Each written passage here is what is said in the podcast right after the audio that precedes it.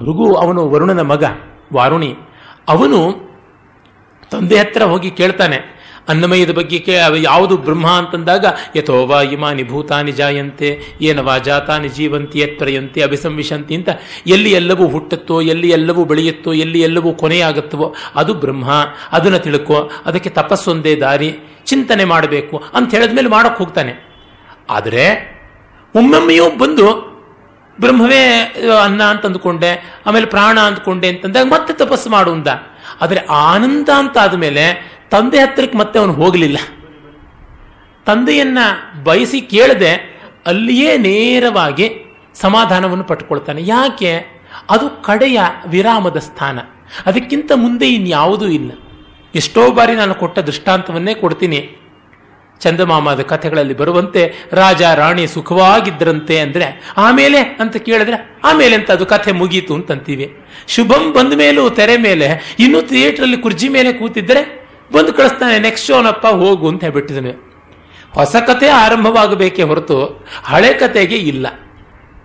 ಇದು ಆನಂದದ ಸ್ವರೂಪ. ಎಲ್ಲ ಕಡೆಯಲ್ಲಿ ನೆಲೆಗೆ ಬರುವುದು, ನಿಲುಗಡೆಗೆ ಬರುವುದು. ಅದರಿಂದಲೇ ಅದನ್ನೇ ದೊಡ್ಡ ಮೌಲ್ಯ ಅಂತ ಕರೆದಿರುವಂಥದ್ದು. ಅದಕ್ಕಾಗಿ ಆನಂದಮಯ ಜೀವನಕ್ಕಾಗಿ ಭಾರತೀಯ ಮೌಲ್ಯಗಳು ಅಂತ ಅದು ಕೊನೆ ಅನ್ನುವುದು ನಮಗೆಲ್ಲರಿಗೂ ಗೊತ್ತೇ ಇರುವುದು. ತುಂಬ ಬಾರಿ ಹೇಳಿರುವ ಮಾತುಗಳನ್ನೇ ಇಂದೂ ಹೇಳ್ತೀನಿ ಅಂತಂದಿದ್ದೆ. ಮತ್ತೊಂದು ಮಾತು, ನನಗೆ ಇಷ್ಟವಾದದ್ದು ಟಾಲ್ಸ್ಟಾಯ್ ಮಾತು. All happy homes are alike but every unhappy home is unhappy in its own way ಅಂತ ಹೇಳ್ತಾನಲ್ಲ. ಎಲ್ಲ ಸಂತೋಷದ ಮನೆಗಳು ಒಂದೇ ತರ ಇರ್ತವೆ. ಆದರೆ ಅಸಂತೋಷದ ಮನೆಗಳು ಒಂದೊಂದು ಒಂದೊಂದು ತರಹ ಇರುತ್ತೆ ಅಂತ. ಪ್ರಯಾಣ ಸುಖವಾಗಿತ್ತ ಅಂದರೆ, ಸುಖವಾಗಿತ್ತು ಅಂದರೆ ಎಂಥ ಸುಖ ಅಂತ ಯಾರೂ ಕೇಳಲ್ಲ. ಕಷ್ಟವಾಯ್ತು ಅಂದ್ರೆ ಏನು?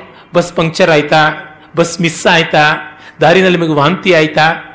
ಅಥವಾ ಇನ್ಯಾವುದಾದ್ರು ರೋಡ್ ಬ್ಲಾಕ್ ಆಗಿತ್ತಾ? ಟ್ರಾಫಿಕ್ ಜಾಮ್ ಆಗಿತ್ತಾ?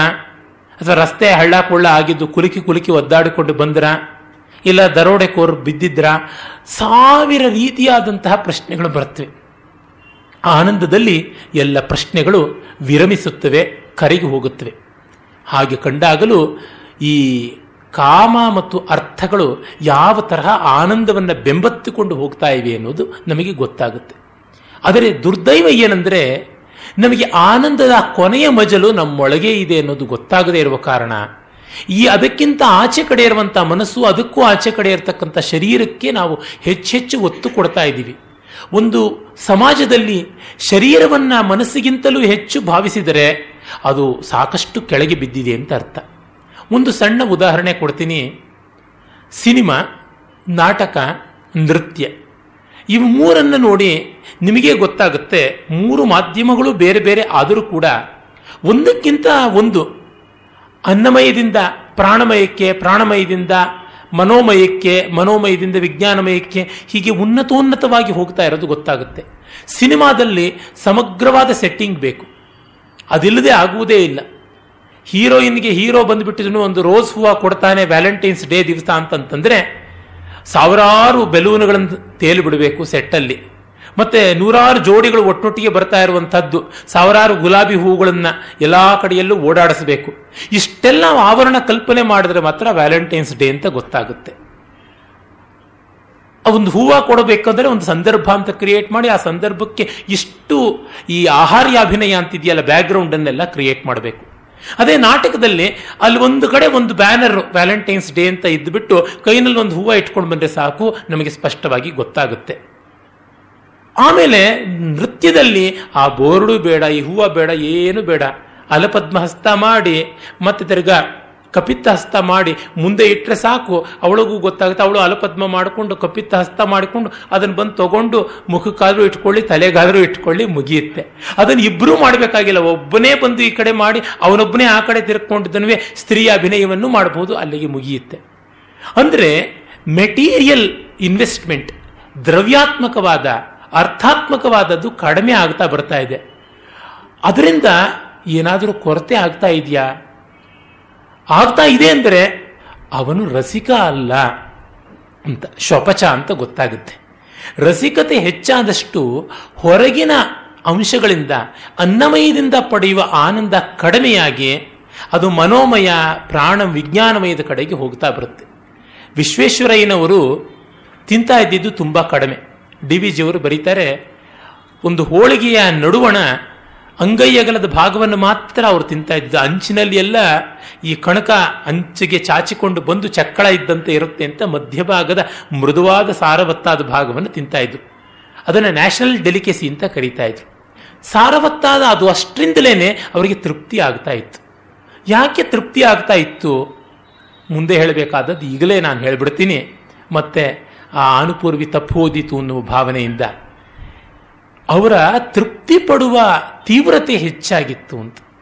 ಇವತ್ತು ವಸ್ತುವಿನಿಂದ ನಮಗೆ ತೃಪ್ತಿ ಸಿಗ್ತಾ ಇಲ್ಲ ಅಂತಂದರೆ ಅದಕ್ಕೆ ಕಾರಣ ನಮ್ಮ ತೃಪ್ತಿ ಪಡುವಿಕೆಯ ಭಾವನೆ ಕಡಿಮೆಯಾಗಿದೆ ಅಂತ ಅರ್ಥ. ವೈದ್ಯರೆಲ್ಲ ಹೇಳುವುದುಂಟು, ತುಂಬ ದಪ್ಪಗಿದ್ದೀರಾ ಒಬೇಸಿಟಿಯ ಸಮಸ್ಯೆ ಇದೆ ಅಂತೆಲ್ಲ ಅಂದರೆ, ಎಣ್ಣೆ ತಿಂಡಿಗಳನ್ನು, ಐಸ್ ಕ್ರೀಮ್ ಮೊದಲಾದಂಥವನ್ನು, ಜಂಕ್ ಫುಡ್ಡನ್ನು ಕಡಿಮೆ ಮಾಡಿ ಅಂತ. ಅವುಗಳು ತಿನ್ನದೇ ಇದ್ರೆ ನಮಗೆ ಬದುಕೋಕೆ ಆಗೋದಿಲ್ಲವಲ್ಲ? ಏನು ಪ್ರಯೋಜನ ಜೀವ ಅಂತಂದು ಬಿಡುತ್ತೆ ಅಂತಂದ್ರೆ, ಒಂದು ಚಮಚ ಐಸ್ ಕ್ರೀಮನ್ನೇ ನಾಲಿಗೆಯಲ್ಲಿ ಗುಳುಮ್ ಅಂತ ನುಂಗದೆ ಒಂದು ನಾಲ್ಕು ನಿಮಿಷ ಇಟ್ಟುಕೊಂಡು ಅದು ಕರಗಿ ಆವಿ ಆಗೋವರೆಗೂ ಚಪ್ಪರಿಸಿ ಅಂತಂತಾರೆ ಹೆಚ್ಚು ಹೊತ್ತು ಬಾಯೊಳಗೆ ಓಡಾಡಿಸಿ ಅಂತ. ನಾನು ಅನುಭವಿಸಿ ಅದನ್ನು ಪ್ರಯೋಗ ಮಾಡಿ ಕೂಡ ನೋಡಿದ್ದೀನಿ. ಅನ್ನವನ್ನ ತುಂಬ ಹೊತ್ತು ಅಗದು ತಿಂದರೆ, ತುಂಬ ಹೊತ್ತು ಬಾಯಲ್ಲಿ ಇಟ್ಕೊಂಡು ತಿಂದರೆ ಸ್ವಲ್ಪ ತಿಂದರೇನೆ ಹೊಟ್ಟೆ ತುಂಬುತ್ತೆ. ಇವತ್ತು ನಮ್ಮ ವೇಗ ಪ್ರಪಂಚದಲ್ಲಿ ಅನ್ನವನ್ನು ನುಂಗೋಕ್ಕೆ ಮಾತ್ರ ಸಮಯ ಇದೆ ಅಗಿಯೋಕ್ಕೆ ಇಲ್ಲ ಅಂತಂದಾಗ ಹೊಟ್ಟೆ ತುಂಬಿರುತ್ತೆ ಆದರೆ ನಾಲಿಗೆಗೆ ತೃಪ್ತಿ ಆಗಿರೋಲ್ಲ. ಶರೀರದ ಅವಶ್ಯಕತೆ ಈಡೇರಿರುತ್ತೆ ಆದರೆ ಮನಸ್ಸಿನ ಅವಶ್ಯಕತೆ ಈಡೇರಿರೋದಿಲ್ಲ. ಅದಕ್ಕಾಗಿ ಮತ್ತೆ ಮತ್ತೆ ತಿಂತೀವಿ. ಆಗಲೂ ಇದೇ ಅವಸರ, ಇದೇ ಆತರ, ಹಾಗಾಗಿ ತೃಪ್ತಿ ಸಿಗೋಲ್ಲ. ಒಂದು ಹತ್ತು ಸರ್ತಿ ಹೀಗಾಗಿ ತೃಪ್ತಿ ಸಿಗದೆ ಇದ್ರೆ ಈ ಆಹಾರವೇ ಚೆನ್ನಾಗಿಲ್ಲ, ಇನ್ನೂ ಸ್ಟ್ರಾಂಗ್ ಆಗಿರುವಂಥದ್ದು ಯಾವುದಾದ್ರೂ ಇದೆಯಾ ಅಂತ ನೋಡ್ತೀವಿ. ಸಾಮಾನ್ಯವಾದಂಥ ಇವತ್ತು ಯಾವುದು ಸಾಫ್ಟಿ ಎನ್ನುವ ಐಸ್ ಕ್ರೀಮ್ ಬರುತ್ತೆ, ಅದರಲ್ಲಿ ಹೆಚ್ಚಿನ ಕೊಬ್ಬಿನ ಅಂಶ ಇರೋದಿಲ್ಲ. ಅದು ಅಗ್ಗಕ್ಕೆ ಸಿಗುವ ಕಾರಣ ರಿಚ್ನೆಸ್ ಅಂತ ಏನು ಹೇಳ್ತಾರೆ, ಅದು ಅಷ್ಟಿರೋದಿಲ್ಲ. ಅದಕ್ಕಾಗಿ ಇನ್ನು ಗಡ್ಬಡ್ ಅಂತೆ ಡ್ರೈ ಫ್ರೂಟ್ಸ್ ಅಂತೆ, ಮತ್ತೊಂದಂತೆ ಚಾಕೋಬಾರ್ ಅಂತೆ, ಈ ರೀತಿಯಾದದ್ದಕ್ಕೆಲ್ಲ ಹೋಗ್ತಾರೆ. ಹೋದಾಗ ಅವುಗಳ ಬೆಲೆಯೂ ಹೆಚ್ಚು, ಅವುಗಳ ದ್ರವ್ಯಾತ್ಮಕವಾದಂಥ ಇಂಟೆನ್ಸಿಟಿ ಕೂಡ ಹೆಚ್ಚಾಗಿರುತ್ತೆ, ಅವುಗಳ ಫ್ಯಾಟ್ ಕಂಟೆಂಟು ಇವುಗಳೆಲ್ಲ ಜಾಸ್ತಿ ಇರುತ್ತೆ. ಮೈ ಮಾತ್ರ ದಪ್ಪ ಆಗ್ತಾ ಹೋಗುತ್ತೆ. ಅರೆ ಆ ಥರದಿಂದಾಗಿ ಮನಸ್ಸಿಗೆ ಮಾತ್ರ ಸಮಾಧಾನ ಆಗ್ತಾ ಹೋಗೋಲ್ಲ. ಹೇಗೆ ಡ್ರಗ್ ಅಡಿಕ್ಟ್ ಆದವನು ಹೈಯರ್ ಅಂಡ್ ಹೈಯರ್ ಡೋಸೇಜ್ ತಗೊಳ್ಳದೆ ಅವನಿಗೆ ಕಿಕ್ ಬರೋದಿಲ್ವೋ, ಆ ರೀತಿಯಾದ ಸ್ಥಿತಿ ಬರುತ್ತೆ. ಮತ್ತೆ ಅಲ್ಲಿಂದ ವಾಪಸ್ ಬರೋಕ್ಕಾಗದೆ ವಿಡ್ರಾಯಲ್ ಸಿಂಡ್ರೋಮ್ ಸಮಸ್ಯೆ ಬರುತ್ತೆ. ಇವೆಲ್ಲ ನಾವು ಕಾಣ್ತಾನೆ ಇರತಕ್ಕಂಥದ್ದು ಪ್ರಪಂಚದಲ್ಲಿ. ಅದಕ್ಕಾಗಿಯೇ ತೀವ್ರತೆಯ ಅನುಭವ ಮುಖ್ಯ. ಒಂದು ಸೂತ್ರದಲ್ಲಿ ಹೇಳುವಂತೆ ಇದ್ದರೆ ನಮಗೆ ಕಾಮತೃಪ್ತಿ ಅಂದರೆ ಬಯಕೆಯ ತೃಪ್ತಿ ಆಗಬೇಕು ಅಂತಂದರೆ ಮನಸ್ಸನ್ನು ಪೂರ್ಣವಾಗಿ ಅದರೊಳಗೆ ಇಟ್ಟು ಅನುಭವಿಸಬೇಕು ಅಂತ. ಅದಕ್ಕೆ ಅನುಭವಿಸಬೇಕಾದರೆ ವಿರಾಮವನ್ನು ಇಟ್ಟುಕೊಳ್ಬೇಕು ಹಾಗಾಗಿ ಸುಖ ಪಡಬೇಕು ಅನ್ನೋರು ಸಾಧನವನ್ನು ಇಟ್ಟುಕೊಳ್ಳೋದಕ್ಕಿಂತ ಮುಂಚೆ ಸಮಯವನ್ನು ಇಟ್ಟುಕೊಳ್ಳಬೇಕು. ಅದು ಆನಂದಮಯ ಜೀವನಕ್ಕೆ ಮುಖ್ಯವಾದ ಸೂತ್ರ. ನಾವು ಏನು ಮಾಡ್ತೀವಿ? ಸಮಯವನ್ನೊಂದನ್ನು ಮಾತ್ರ ಇಟ್ಟುಕೊಳ್ಳದೆ ಇನ್ನೆಲ್ಲವನ್ನೂ ಇಟ್ಟುಕೊಂಡು ಬಿಡ್ತೀವಿ ಯಾವ ಥರ ಮಾಡ್ಕೊಳ್ತೀವಿ? ಬಿ ಟಿ ಎಸ್ ಬಸ್ಸಲ್ಲಿ ಅಷ್ಟು ದೂರಕ್ಕೆ ಹೋಗಬೇಕು ಅಂತಂದ್ರೆ ಒಂದು ಗಂಟೆ ಆಗುತ್ತೆ ಅಂತಂದ್ರೆ ಅರ್ಧ ಗಂಟೆ ಕಾಗಮ್ಮ ಗುಬ್ಬಮ್ಮ ಆಟ ಆಡಿ ಮನೆಯಲ್ಲಿ ಇನ್ನು ಅರ್ಧ ಗಂಟೆ ಇದೆ ಅನ್ನುವಾಗ ಆಟೋದಲ್ಲಿ ಹೋಗ್ತೀವಿ. ಹೋಗುವಾಗ ನಾವು ಆ ಅರ್ಧ ಗಂಟೆ ಸಮಯವನ್ನು ಪ್ರಯೋಜನ ಮಾಡಿಕೊಂಡಿದ್ದೇನು ಅಲ್ಲ. ಆಟೋ ಕುಲಕಾಟದ ಒದ್ದಾಟ ಮಾತ್ರ ಉಳಿಯಿತು. ಸಮಯ ತುಂಬ ಮುಖ್ಯ, ಸುಖಕ್ಕೆ ಸಾಧನವಲ್ಲ ಅಂತ. ಈ ಸಮಯ ಅನ್ನುವ ಸಾಧನವನ್ನು ಮಾತ್ರ ನಾವು ಯಾವಾಗಂದ್ರೆ ಆವಾಗ ಹೇಗಂದ್ರೆ ಹಾಗೆ ಪಡ್ಕೊಳ್ಳೋದಕ್ಕೆ ಸಾಧ್ಯ ಇಲ್ಲ. ಸಮಯವನ್ನ ನಾವು ಪ್ರವಾಹದಂತೆ ತಾನೆ. ಅದು ಚಾಕ್ರಿಕವಾದ ಸಮಯ, ಕೇವಲ ಕಲೆಯಲ್ಲಿ ಮಾತ್ರ. ಜೀವನದಲ್ಲಿ ನೇರವಾಗಿ ಬಾಣದಂತೆ ಹೋಗುವಂಥದ್ದು ಸಮಯ, ಚಕ್ರಾಕಾರದ ಸಮಯ ಅಲ್ಲ. ಸೈಕ್ಲಿಕ್ ಟೈಮ್ ಅನ್ನೋದು ಆರ್ಟಿಗೆ ಸಂಬಂಧಪಟ್ಟಿದೆಯೇ ಹೊರತು ವ್ಯವಹಾರಕ್ಕೆ ಸಂಬಂಧಪಟ್ಟಿದ್ದಲ್ಲ, ನಿನ್ನೆ ಇವತ್ತಾಗೋದಿಲ್ಲ, ನಾಳೆ ಬರೋದಿಲ್ಲ ಮತ್ತೆ. ಈ ಥರದ ಸಮಸ್ಯೆ ಉಂಟು. ಅದರಿಂದ ನಾವು ಸಮಯಕ್ಕೆ ನಮ್ಮನ್ನು ಹೊಂದಿಕೊಂಡು ಆ ರೀತಿಯಲ್ಲಿ ಇರಬೇಕು ಅಂತಂದರೆ ಸಾಧನವನ್ನಾದರೂ ಬಿಟ್ಟು ಸಮಯವನ್ನು ಉಳಿಸಿಕೊಳ್ಳಬೇಕು. ಯಾರನ್ನೇ ಕೇಳಿ, ನಮಗೆಲ್ಲ ಇದೆ, ಸಮಯ ಇಲ್ಲ ಅಂತ ಹೇಳ್ತಾ ಇರ್ತಾರೆ. ಅದರಿಂದ ಸುಖವೂ ಇಲ್ಲ ಅನ್ನೋದು ತಾನೇ ತಾನಾಗಿ ಗೊತ್ತಾಗುತ್ತೆ. ಯಾರಿಗೆ ಸಮಯ ಇಲ್ಲವೋ ಅವರಿಗೆ ಸುಖವೂ ಇಲ್ಲ. ಸುಖವೇ ಇಲ್ಲ ಅಂದರೆ ಇನ್ನು ಆನಂದ ಇರೋದಕ್ಕೆ ಹೇಗೆ ಸಾಧ್ಯವಾಗುತ್ತೆ? ಹಾವಿನ ಮಂತ್ರ ಇರಲಿ, ಚೇಳಿನ ಮಂತ್ರವೇ ಇಲ್ಲ, ಇನ್ನು ಹಾವು ಬಂದರೆ ಗತಿ ಏನು? ಈ ಸಮಸ್ಯೆ ಉಂಟು. ಅದರಿಂದ ಗಾಢ ಗಾಢವಾಗಿ ನಾವು ಸಮಯವನ್ನು ಇಟ್ಟುಕೊಳ್ಬೇಕು. ಸಮಯವನ್ನು ಇಟ್ಟುಕೊಳ್ಬೇಕು ಅಂತಂದರೆ ಸಮಯದ ಸ್ವರೂಪ ಏನು ಅಂತ ತಿಳ್ಕೊಳ್ಬೇಕು. ಅದನ್ನು ನಾನು ಮುಂದೆ ವಿವರಿಸ್ತೀನಿ. ಇರಲಿ. ವಿಶ್ವೇಶ್ವರಯ್ಯನವರು ಅಂಗೈಯಗಲದ ಒಬ್ಬಟ್ಟನ್ನು ಆಸ್ವಾದಿಸಿ ತಿಂತಾ ಇದ್ರು. ಅವ್ರಿಗೆ ಅದು ಸಾಕಾಗ್ತಾ ಇತ್ತು ಅಂದರೆ ಇಂಟೆನ್ಸಿಟಿ ಆಫ್ ಎಂಜಾಯ್ಮೆಂಟ್ ಅದು ಬಹಳ ಮುಖ್ಯವಾದದ್ದು. ಆಗ ಅದು ಸಾಕು ಅಂತ ಅನಿಸ್ಬಿಡುತ್ತೆ. ಸಾಕು ಅಂತ ಅನಿಸಿದಾಗ ಕಾಮ ತೃಪ್ತಿ ಆಯಿತು ಅಂತಲೇ ಅರ್ಥ. ಹೀಗೆ ಅರ್ಥ ಕಾಮಗಳಿಗೆ ಇರುವಂಥ ಸಂಬಂಧವನ್ನು ಗಮನಿಸಿಕೊಂಡು ನಾವು ಹೋಗಬೇಕಾಗುತ್ತೆ. ಕಾಮ ಬಂದಾಗಲೆಲ್ಲ ಅರ್ಥ. ಈ ಅರ್ಥ ಕಾಮಗಳು ಜೊತೆ ಜೊತೆಯಾಗಿ ಹೋಗ್ತಾ ಇರ್ತವೆ. ಇವುಗಳ ನಡುವೆ ಒಂದು ವ್ಯವಸ್ಥೆಯನ್ನು ಮಾಡಿಕೊಳ್ಳದೇ ಇದ್ದರೆ ಲೋಕಕ್ಕೆ ತುಂಬ ಕಷ್ಟವಾಗುತ್ತೆ. ಯಾಕೆ? ಒಬ್ಬರ ಅರ್ಥಕಾಮ ಮತ್ತೊಬ್ಬರ ಅರ್ಥಕಾಮವನ್ನು ಬಾಧಿಸುತ್ತಾ ಇರುವುದೇ ಲೋಕದ ಅವ್ಯವಸ್ಥೆಗೆ, ಲೋಕದ ಕಷ್ಟಕ್ಕೆ ಕಾರಣವಾಗಿರುವಂಥದ್ದು. ಈಗ ನೋಡಿ, ರಾವಣನ ಕಾಮ ರಾಮನ ಅರ್ಥಕಾಮಗಳನ್ನು ಬಾಧಿಸಿದ್ರಿಂದಲೇ ರಾಮಾಯಣ ಆಗಿದ್ದಲ್ವ? ಕೌರವನ ಅರ್ಥಕಾಮ, ಪಾಂಡವರ ಅರ್ಥಕಾಮವನ್ನು ಬಾಧಿಸಿದ್ರಿಂದಲೇ ಮಹಾಭಾರತ ಯುದ್ಧ ಆಗಿದ್ದು, ಹೀಗೆ ನೋಡಿದರೆ ಯಾವುದೇ ಸಂಘರ್ಷಕ್ಕೂ ಮುಖ್ಯ ಕಾರಣ ಅರ್ಥಕಾಮಗಳ ಅಸಮತೋಲನ ಅಂತ. ಅದಕ್ಕೆ ಏನು ಮಾಡಿಕೊಳ್ಬೇಕು? ಧರ್ಮವನ್ನು ತಂದಿಟ್ಟುಕೊಳ್ಬೇಕಾಗುತ್ತೆ. ಅರ್ಥಕಾಮಗಳು ಬೇಡ ಅಂದರೂ ನಮಗೆ ತಾನೇ ತಾನಾಗಿ ಜ್ಞಾನೋದಯವಾಗುತ್ತವೆ. ಆದರೆ ಧರ್ಮದ ಜ್ಞಾನೋದಯ ಆಗುವುದು ಕಷ್ಟ. ಯಾಕೆ ಅರ್ಥಕಾಮಗಳ ಸೈಕಲ್ ಅಂತಿದೆಯಲ್ಲ? ಅದು ತುಂಬ ಬೇಗ ಬರುವಂಥದ್ದು. ಸಂಗೀತದ ಪರಿಭಾಷೆಯಲ್ಲಿ ಹೇಳುವುದಿದ್ರೆ ತಿಶ್ರಗತಿ ವೇಗವಾಗಿ ಇರುವಂತೆ ತೋರುತ್ತೆ, ಮಿಶ್ರಗತಿ ವಿಳಂಬವಾಗಿರುವಂತೆ ತೋರುತ್ತೆ. ತಿಶ್ರಗತಿಯಲ್ಲಿ ಮೂರು ಮಾತ್ರೆ ಆದರೆ ಮಿಶ್ರಗತಿಯಲ್ಲಿ ಏಳು ಮಾತ್ರೆ. ತಕಿಟ ತಕಿಟ ತಕಿಟ ತಕಿಟ ತಕಿಟ ತಕಿಟ ಅಂತಂದ್ರೆ ಎಷ್ಟು ಬೇಗ ಹೋಗ್ತಾ ಇದೆ ಅಂತ.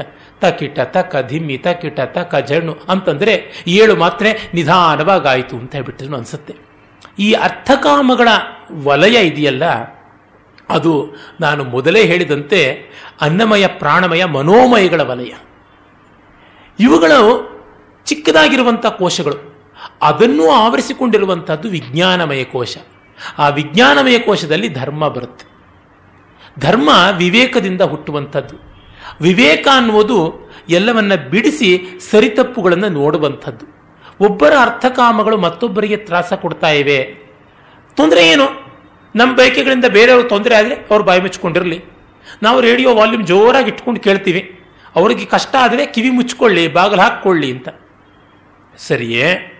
ಅವರು ಕೈಲಾಗದವರಾದರೆ ಅಷ್ಟರ ಮಟ್ಟಿಗೆ ಸರಿಯೇ. ಅವರು ಇನ್ನೂ ಜಬರ್ದಸ್ತ್ನವರಾದರೆ ನೇರವಾಗಿ ನಮ್ಮ ಮನೆಗೆ ಬಂದು ಜಗಳ ಕಾಯ್ತಾರೆ. ಇನ್ನೂ ಬಲವಂತರಾದರೆ ನಮ್ಮ ಸೌಂಡ್ ಸಿಸ್ಟಮ್ ಮೇಲೇನೆ ಒಂದು ಚಪ್ಪಡಿ ಹಾಕ್ಬಿಟ್ಟು ಹೋಗ್ತಾರೆ. ಆಗ ನಮ್ಮ ಅರ್ಥಕಾಮಗಳು ಸರ್ವನಾಶ ಆಗೋಗ್ಬಿಟ್ವಲ್ಲ. ಅದಕ್ಕೆ ಏನು ಮಾಡಬೇಕು? ನಿಮ್ಮ ಸೌಂಡ್ ಸಿಸ್ಟಮನ್ನು ಸ್ವಲ್ಪ ಕಡಿಮೆ ಮಾಡಿಕೊಳ್ಳಿ ಅಂತ ಅವರು ಹೇಳಿದ್ರೆ ಆಯಿತು ಅಂತ ಶಿರಸಾವಿಸಿ ವಾಲ್ಯೂಮ್ ಕಡಿಮೆ ಮಾಡಿಕೊಳ್ಬೇಕು. ಇದು ಧರ್ಮ. ಧರ್ಮ ಅಂದರೆ ಯಾವುದೋ ಆಕಾಶದಿಂದ ಉದುರಿದ ಪದಾರ್ಥ ಅಲ್ಲ. ನಿತ್ಯ ನಿತ್ಯವೂ ನಮ್ಮ ಇಂಟ್ರೆಸ್ಟ್ ನಮ್ಮ ಆಸಕ್ತಿಗಳನ್ನು, ಬೇರೊಬ್ಬರ ಆಸಕ್ತಿಗಳನ್ನು ಎರಡಕ್ಕೂ ಹೆಚ್ಚು ಧಕ್ಕೆ ಬರದೆ ಮುಂದೆ ಸ್ವಲ್ಪ ನಾಶವಾದರೂ ಪರವಾಗಿಲ್ಲ ಅಂತ ಉಳಿದದ್ದನ್ನು ಉಳಿಸಿಕೊಳ್ಳುವುದಕ್ಕಾಗಿ ಮಾಡಿಕೊಳ್ಳುವಂಥ ವ್ಯವಸ್ಥೆ. ಇಟ್ಸ್ ಎ ಗ್ಲೋಬಲ್ ಎಥಿಕ್ ವೈಶ್ವಿಕ ನಿಯಮ ಅಂತ ಕರಿತೀವಿ. ದುರ್ದೈವ ಇವತ್ತು ಕೇಳಿ ನಮ್ಮ ಬುದ್ಧಿಜೀವಿಗಳು ಅಂತ ಅನ್ನಿಸಿಕೊಂಡಂತ ದುಷ್ಟ ಜನರನ್ನ ಧರ್ಮ ಅನ್ನೋದಕ್ಕೆ ಈ ಅರ್ಥವನ್ನು ಯಾವನೊಬ್ಬನಾದರೂ ತಿಳ್ಕೊಂಡಿದ್ದಾನೆ. ನಾನು ತಿಳ್ಕೊಂಡಿದ್ದೀನಿ ಅಂತಲ್ಲ ನಮ್ಮ ಪರಂಪರೆ ನನಗೆ ಹೇಳಿದೆ. ಧರ್ಮ ಅಂದರೆ ಅವರು ಮತ ಅಂತಲೇನೆ. ಹಂಪಿ ವಿಶ್ವವಿದ್ಯಾಲಯದಲ್ಲಿ ಮೊತ್ತ ಮೊದಲು ಬಂದ ಪುಸ್ತಕ ಭಾಷೆ ಆದರೆ ಎರಡನೇ ಪುಸ್ತಕವೇನೆ ರಹಮತ್ ತೆರೀಕೆರೆ ಅವರು ಸಂಪಾದನೆ ಮಾಡಿರೋದು ಧರ್ಮ ಅಂತ. ಆ ಧರ್ಮ ಅನ್ನೋ ಜಾಗದಲ್ಲಿ ಮತವನ್ನೇ ತುಂಬಿಸಿರುವುದು. ಧರ್ಮ ಅನ್ನೋದನ್ನು ವೈಶ್ವಿಕ ನಿಯಮ ಅಂದರೆ, ವೈಶ್ವಿಕ ನಿಯಮ ಒಂದೇ ಅಲ್ವಾ ಇರುವಂಥದ್ದು? The global ethic is one ethics ಅಲ್ಲ ಎಥಿಕ್ ಅಂತ ಒಂದೇ ಇರುವಂತಹದ್ದು. ಆದರೆ ಇವರು ರಾಶಿ ರಾಶಿಯಾಗಿ ಅದನ್ನು ಬೆಳೆಸಿ ಮತಗಳು ಅಂತ ಮಾಡ್ಕೊಂಡಿದ್ದಾರೆ. ಇದಷ್ಟನ್ನು ಇಂಗ್ಲಿಷರು ಧರ್ಮ ಅಂತ ಅನ್ನೋದಕ್ಕೆ ರಿಲಿಜನ್ ಅಂತ ಅನ್ನುವ ಅನುವಾದ ಮಾಡಿದ ತಪ್ಪಿನಿಂದ ಆಗಿರುವುದು. ಎಷ್ಟೋ ಬಾರಿ ಅದನ್ನು ಹೇಳಿದ್ದೀನಿ, ಮತ್ತೆ ಅದನ್ನು ಬೈದು ಶರೀರ ಶ್ರವಣ ಮಾಡಬೇಕಾಗಿಲ್ಲ. ಧರ್ಮ ಅನ್ನುವುದನ್ನು ತಾಳಿಸುವ, ಬಾಳಿಸುವ ಲಕ್ಷಣ ಅಂತ ನಾವು ನೋಡಿದ್ದೀವಿ. ಹೀಗಾಗಿ ಅದು ಅನಿವಾರ್ಯವಾಗುತ್ತೆ. ಯಾವುದು ಅನಿವಾರ್ಯವೋ ಅದು ಅಂಗೀಕಾರ್ಯ. ಇದು ಡಿ ವಿ ಜಿಯವರ ಸೂತ್ರ. ಆನಂದಮಯ ಜೀವನಕ್ಕೆ ಮತ್ತೊಂದು ಸೂತ್ರ. ನಾನು ಹೇಳಿದನಲ್ಲ, ಸಾಧನಕ್ಕಿಂತ ಸಮಯ ಮುಖ್ಯ ಅಂತ, ಹಾಗೇನೆ ಯಾವುದು ಅನಿವಾರ್ಯವೋ ಅದು ಅಂಗೀಕಾರ್ಯ ಅನ್ನುವಂಥದ್ದನ್ನು ಮತ್ತೊಂದು ಸೂತ್ರವಾಗಿ ಇಟ್ಟುಕೊಳ್ಳಬೇಕು. ಅನಿವಾರ್ಯವಾದದ್ದನ್ನು ಒಪ್ಪಿಕೊಂಡ ಮೇಲೆ ನೀವು ಅದನ್ನು ವಿಶ್ಲೇಷಿಸಬಹುದು. ಒಪ್ಪಿಕೊಳ್ಳದೇ ಇದ್ದರೆ ಅದನ್ನು ವಿಶ್ಲೇಷಣೆ ಮಾಡುವುದಕ್ಕೂ ಸಾಧ್ಯ ಇಲ್ಲ. ಇವತ್ತು ಅನಿವಾರ್ಯವಾಗಿರೋದು ನಾಳೆ ಅನಿವಾರ್ಯವಾಗದೆ ಹೋಗಬಹುದು ಆಗ ಅದನ್ನು ಬಿಡಲೂ ಬೇಕಾದೀತು. ಆ ಶಕ್ತಿ ನಮಗಿರಬೇಕು. ಹಾಗಿಲ್ಲದೆ ಇದ್ದರೆ ತುಂಬ ತೊಂದರೆ ಬರುತ್ತೆ. ನಾವು ಪ್ರತಿರೋಧ ಮಾಡೋಕ್ಕೆ ಹೋದಾಗ ಬಹಳ ಸಂಕಟವಾಗುತ್ತೆ. ಈಗ ನೋಡಿ, ನಾನು ನನಗೆ ಅನಿವಾರ್ಯವಲ್ಲ ಅಂತ ಯಾವುದನ್ನು ಹೇಳ್ತೀನಿ. ಮತ್ತೊಬ್ಬರಿಗೆ ಅದು ಅನಿವಾರ್ಯವಾಗಿರುತ್ತೆ. ಆಗ ಅವರು, ಇಲ್ಲ, ಇದಕ್ಕೆ ಒಪ್ಪಿಕೊಂಡು ಬಿಟ್ಟರೆ ನನಗೆ ಕಷ್ಟವಾಗುತ್ತೆ ಅಂತ. ಉದಾಹರಣೆಗೆ ಯಾರಿಗೋ ಕಾಫಿ ತುಂಬ ಅನಿವಾರ್ಯವಾಗಿರುತ್ತೆ. ಅವರಿಗೆ ಕಾಫಿ ಕುಡಿದೇ ಇದ್ರೆ ತಲೆನೋವು ಬಂದುಬಿಡುತ್ತೆ. ಆ ಸಂದರ್ಭದಲ್ಲಿ ನಾನು ಹೇಳ್ತೇನೆ ನನಗೆ ಕಾಫಿ ಬೇಕಾಗಿಲ್ಲ ಅಂತ. ಅವರು ನನ್ನಂಗೆ ಇರಬೇಕು ಅಂತ ಅಂದ್ಕೊಂಡು, ನನಗೂ ಕಾಫಿ ಬೇಡ ಅಂತಂದ್ರೆ ಇನ್ನೊಂದು ಹದಿನೈದು ನಿಮಿಷಕ್ಕೆ ಅವರಿಗೆ ಮೂರು ಗಂಟೆ ತಲೆನೋವು ತಪ್ಪೋದಿಲ್ಲ. ಆಗ ನಾನು ಅವರಿಗಾಗಿ ಕಾಫಿಗೆ ಮತ್ತೆ ಅನಾಸಿನ್ಗೆ ಡಿಸ್ಪ್ಲಿನ್ಗೆ ಕ್ರೋಸಿನ್ಗೆ ಎಲ್ಲ ಸಿನ್ನುಗಳಿಗೆ ಪ್ರಯತ್ನ ಪಡುವಂಥ ಆ ಪ್ರಾರಬ್ಧ ಬರುತ್ತೆ. ಅದಕ್ಕೇನು, ನನಗಿದು ಅನಿವಾರ್ಯ, ಅದಕ್ಕೆ ಅಂಗೀಕಾರ್ಯ ಅಂತ. ಆಮೇಲೆ ಅದರ ಅನಿವಾರ್ಯತೆಯಿಂದ ಹೇಗೆ ಕಳಚಿಕೊಳ್ಳುವುದು ಅನ್ನುವಂಥ ಪ್ರಯತ್ನ ಮಾಡಬೇಕಾಗುತ್ತೆ. ಹೀಗೆ ಧರ್ಮದ ಅನಿವಾರ್ಯತೆಯನ್ನು ಮೊದಲು ಅಂಗೀಕರಿಸಿದ ಮೇಲೆ ಧರ್ಮಗಳನ್ನು ಹೇಗೆ ಮೀರ್ತಾ ಬರುವುದು ಅಂತ. ಮೀರುವುದು ಬೇರೆ, ತಿರಸ್ಕರಿಸುವುದು ಬೇರೆ. Transcending is different rejecting is different ಅದನ್ನು ನಾವು ಗಮನಿಸಿಕೊಳ್ಳಬೇಕು. ಸಂಸ್ಕೃತದಲ್ಲಿ ಧರ್ಮ ಅನ್ನೋದಕ್ಕೆ ಅಟ್ರಿಬ್ಯೂಟ್ ಅಂತ ಒಂದು ಅರ್ಥ ಇದೆ, ಉಪಾಧಿ ಅಂತ ಒಂದು ಅರ್ಥ ಈಗ ಪುತ್ರ ಧರ್ಮ ಅಂತ. ತಂದೆ ತಾಯಿಗಳು ಇರುವವರೆಗೂ ಅವ್ರ ಮಗನಿಗೆ ಪುತ್ರ ಧರ್ಮ ಅನ್ನೋದು ಎಲ್ಲ ಹಂತಗಳಲ್ಲಿ ಇರುತ್ತೆ. ತಂದೆ ತಾಯಿಗಳು ಹೋದ ಮೇಲೆ ಅವನು ಶ್ರದ್ಧಾವಂತನಾಗಿದ್ದು ಹೊರತು ಶ್ರಾದ್ದದ ಧರ್ಮ ಬಿಟ್ಟು ಇನ್ಯಾವ ಧರ್ಮವೂ ಅವನನ್ನು ಕಾಡೋದಿಲ್ಲ. ಅಕಸ್ಮಾತ್ ಅವನ ತಂದೆ ತಾಯಿಗಳು ಏನಾದರೂ ಸಾಲ ಮಾಡಿದ್ರೆ ಆ ಋಣವನ್ನು ತೀರಿಸುವಂತ ಒಂದು ಧರ್ಮ ಇರುತ್ತೆ. ಹೀಗೆ ಪ್ರತಿಯೊಂದು ಅಟ್ರಿಬ್ಯೂಟ್ ಆಗಿ ಧರ್ಮನೂ ಕೂಡ ಒಂದು ಉಪಾಧಿ ಎನ್ನುವುದನ್ನು ಮರಿಬಾರದು. ಅದು ತನ್ನನ್ನು ತಾನು ಕಳಚಿಕೊಳ್ತಾ ಹೋಗುತ್ತೆ. ಇದು ಉನ್ನತಿಗೆ ಹೋಗುವಂಥ ದಾರಿ. ಮೊದಲಿಗೆ ನಾವು ಅಂಗೀಕರಿಸಬೇಕು. ಅಂಗೀಕರಿಸಬೇಕು. ಅಂಗೀಕಾರ್ಯವೇ ಪರಮ ಮುಖ್ಯವಾದಂಥದ್ದು. ಹಾಗೆ ಅಂಗೀಕರಿಸಿದ ಮೇಲೆ ಅದು ಬೇರೆ ಬೇರೆ ಜನಗಳಿಗೆ, ಬೇರೆ ಬೇರೆ ಕಾಲದಲ್ಲಿ, ಬೇರೆ ಬೇರೆ ದೇಶಗಳಲ್ಲಿ ಬೇರೆ ಬೇರೆಯಾಗಿ ಅನ್ವಯಿಸ್ತಾ ಬರುತ್ತೆ ಅನ್ನೋದು ಗೊತ್ತಾಗುತ್ತೆ. ನೋಡಿ, ಸಾಮಾನ್ಯದ ಅರ್ಥಶಾಸ್ತ್ರದ ನಿಯಮಗಳನ್ನು ಧರ್ಮಶಾಸ್ತ್ರಕ್ಕೆ ಹೊಂದಿಸುವುದಕ್ಕೆ ಆಗುವುದಿಲ್ಲ. ಇವತ್ತು ಆಧುನಿಕ ಅರ್ಥಶಾಸ್ತ್ರ ಇಕನಾಮಿಕ್ಸ್ ಅದನ್ನು ಅರ್ಥಶಾಸ್ತ್ರ ಅಂತಲೂ ಕರೀಬಾರ್ದು. ಇಕನಾಮಿಕ್ಸ್ನ ಒಂದು ಪ್ರಥಮ ನಿಯಮ ಏನಂತಂದರೆ higher the demand you should have higher price ಹೆಚ್ಚು ಡಿಮ್ಯಾಂಡಲ್ಲಿದೆ ಒಂದು ಪದಾರ್ಥ ಅಂದರೆ ಅದರ ಬೆಲೆ ಜಾಸ್ತಿ ಮಾಡಿಬಿಡು ಅಂತ. ಎಲ್ಲರೂ ಕೂಡ ಒಂದನ್ನು ಬಯಸ್ತಾ ಇದ್ದಾರೆ ಮಾರ್ಕೆಟ್ನಲ್ಲಿ ತಕ್ಷಣವೇ ದುಬಾರಿ ಬೆಲೆ ಆಗಿಬಿಡುತ್ತೆ. ಈಚೆಗಷ್ಟೇ ಯುಗಾದಿಯ ಹಿಂದಿನ ದಿವಸ ತರಕಾರಿ ತರೋದಕ್ಕೆ ಹೋಗಿದ್ದರೆ ಅರವತ್ತ ಏಳು ರೂಪಾಯೋ ಎಪ್ಪತ್ತೆರಡು ರೂಪಾಯೋ ಇತ್ತು ಬಟಾಣಿ ಕೆ ಜಿ ಯಾಕೆ? ಎಲ್ಲರೂ ಬಿಸಿಬೇಳೆ ಬಾತ್ ಮಾರನೇ ದಿವಸ ಮಾಡಬೇಕು ಅಂತ, ಬಟಾಣಿ ಬಾತ್ ಮಾಡಬೇಕು ಅಂತ ಹೊರಟಿದ್ದಾರೆ ಅದಕ್ಕಾಗಿ. ಇದು ಆಧುನಿಕವಾದ ಇಕನಾಮಿಕ್ಸ್ನ ಒಂದು ನಿಯಮ. ಆದರೆ ಇದನ್ನು ನಾವು ಅನ್ವಯಿಸೋಕೆ ಸಾಧ್ಯವಾ? ಧರ್ಮಶಾಸ್ತ್ರದಲ್ಲಿ. ಧರ್ಮಶಾಸ್ತ್ರ ಅಂದರೆ ಗ್ಲೋಬಲ್ ಎಥಿಕ್ ಅನ್ನುವ ಅರ್ಥದಲ್ಲಿ ನಾನು ಹೇಳ್ತಾ ಇದ್ದೀನಿ. ಸಂಧ್ಯಾ ವಂದನೆ ಅರ್ಥದಲ್ಲಿ ಅಲ್ಲ. ಅದಕ್ಕಿಂತಲೂ ಮಿಗಿಲಾದ ಅರ್ಥದಲ್ಲಿ ಆಚಾರ, ವ್ಯವಹಾರ, ಪ್ರಾಯಶ್ಚಿತ್ತಾದಿಗಳ ಎಲ್ಲವನ್ನೂ ಒಳಗೊಂಡಿರುವಂಥ ಅರ್ಥದಲ್ಲಿ ಹೇಳ್ತಾ ಇದ್ದೀನಿ. ಧಾರಣಾ ಧರ್ಮ ಅನ್ನುವ ಅರ್ಥದಲ್ಲಿ. ಹಾಗೆ ಕಂಡಾಗ ಧರ್ಮ, ಈಗ ನೋಡಿ, ಎಲ್ಲರಿಗೂ ಗಾಳಿ ತುಂಬ ಬೇಕಾಗಿದೆ. ಜನಸಂಖ್ಯೆ ಜಾಸ್ತಿ ಆಗ್ತಾ ಇದೆ. ವಾತಾವರಣದ ಮಾಲಿನ್ಯ, ಪೊಲ್ಯೂಷನ್ ಹೆಚ್ಚಾಗ್ತಾ ಇದೆ. ಹಾಗಾಗಿ ಹೊಸ ಹಸನಾದ ಗಾಳಿಯ, ಅಂದರೆ ಫ್ರೆಶ್ ಏರ್ನ ಅವಶ್ಯಕತೆ ತುಂಬ ಜಾಸ್ತಿ ಆಗಿದೆ ಅಂದರೆ ಈಗ ನಾವು ಮಾಡಬೇಕಾದದ್ದೇನು? ಗಾಳಿಯನ್ನು ಸಿಲಿಂಡರ್ಗಳಲ್ಲಿ ಇಟ್ಟು ದುಬಾರಿ ಬೆಲೆಯಲ್ಲಿ ಮಾರಬೇಕು. ಮತ್ತು ಎಲ್ಲರಿಗೂ ನೀರಿನ ಅವಶ್ಯಕತೆ ಹೆಚ್ಚಾಗಿದೆ ಅಂತಂದರೆ ನೀರಿಗೆ ಆಕಾಶಕ್ಕೆ ಏರುವಂಥ ಬೆಲೆ ಇಡಬೇಕು ಅಂತ. ಇವತ್ತು ನಮ್ಮ ಕಾರ್ಪೊರೇಷನ್ಗಳೆಲ್ಲ ಮಾರ್ ಮಾರ್ತಾ ಇವೆ, ಮಾಡ್ತಾ ಇವೆ ಕೂಡ. ಯಾಕೆ? ಅವರಿಗೆ ಧರ್ಮದ ಸ್ವರೂಪ ಗೊತ್ತಾಗಿಲ್ಲ. ಯಾವುದು ಜನರಿಗೆ ತುಂಬ ಅವಶ್ಯಕವೋ ಅದು ತುಂಬ ಅಗ್ಗವಾಗಿ ಸಿಗಬೇಕು.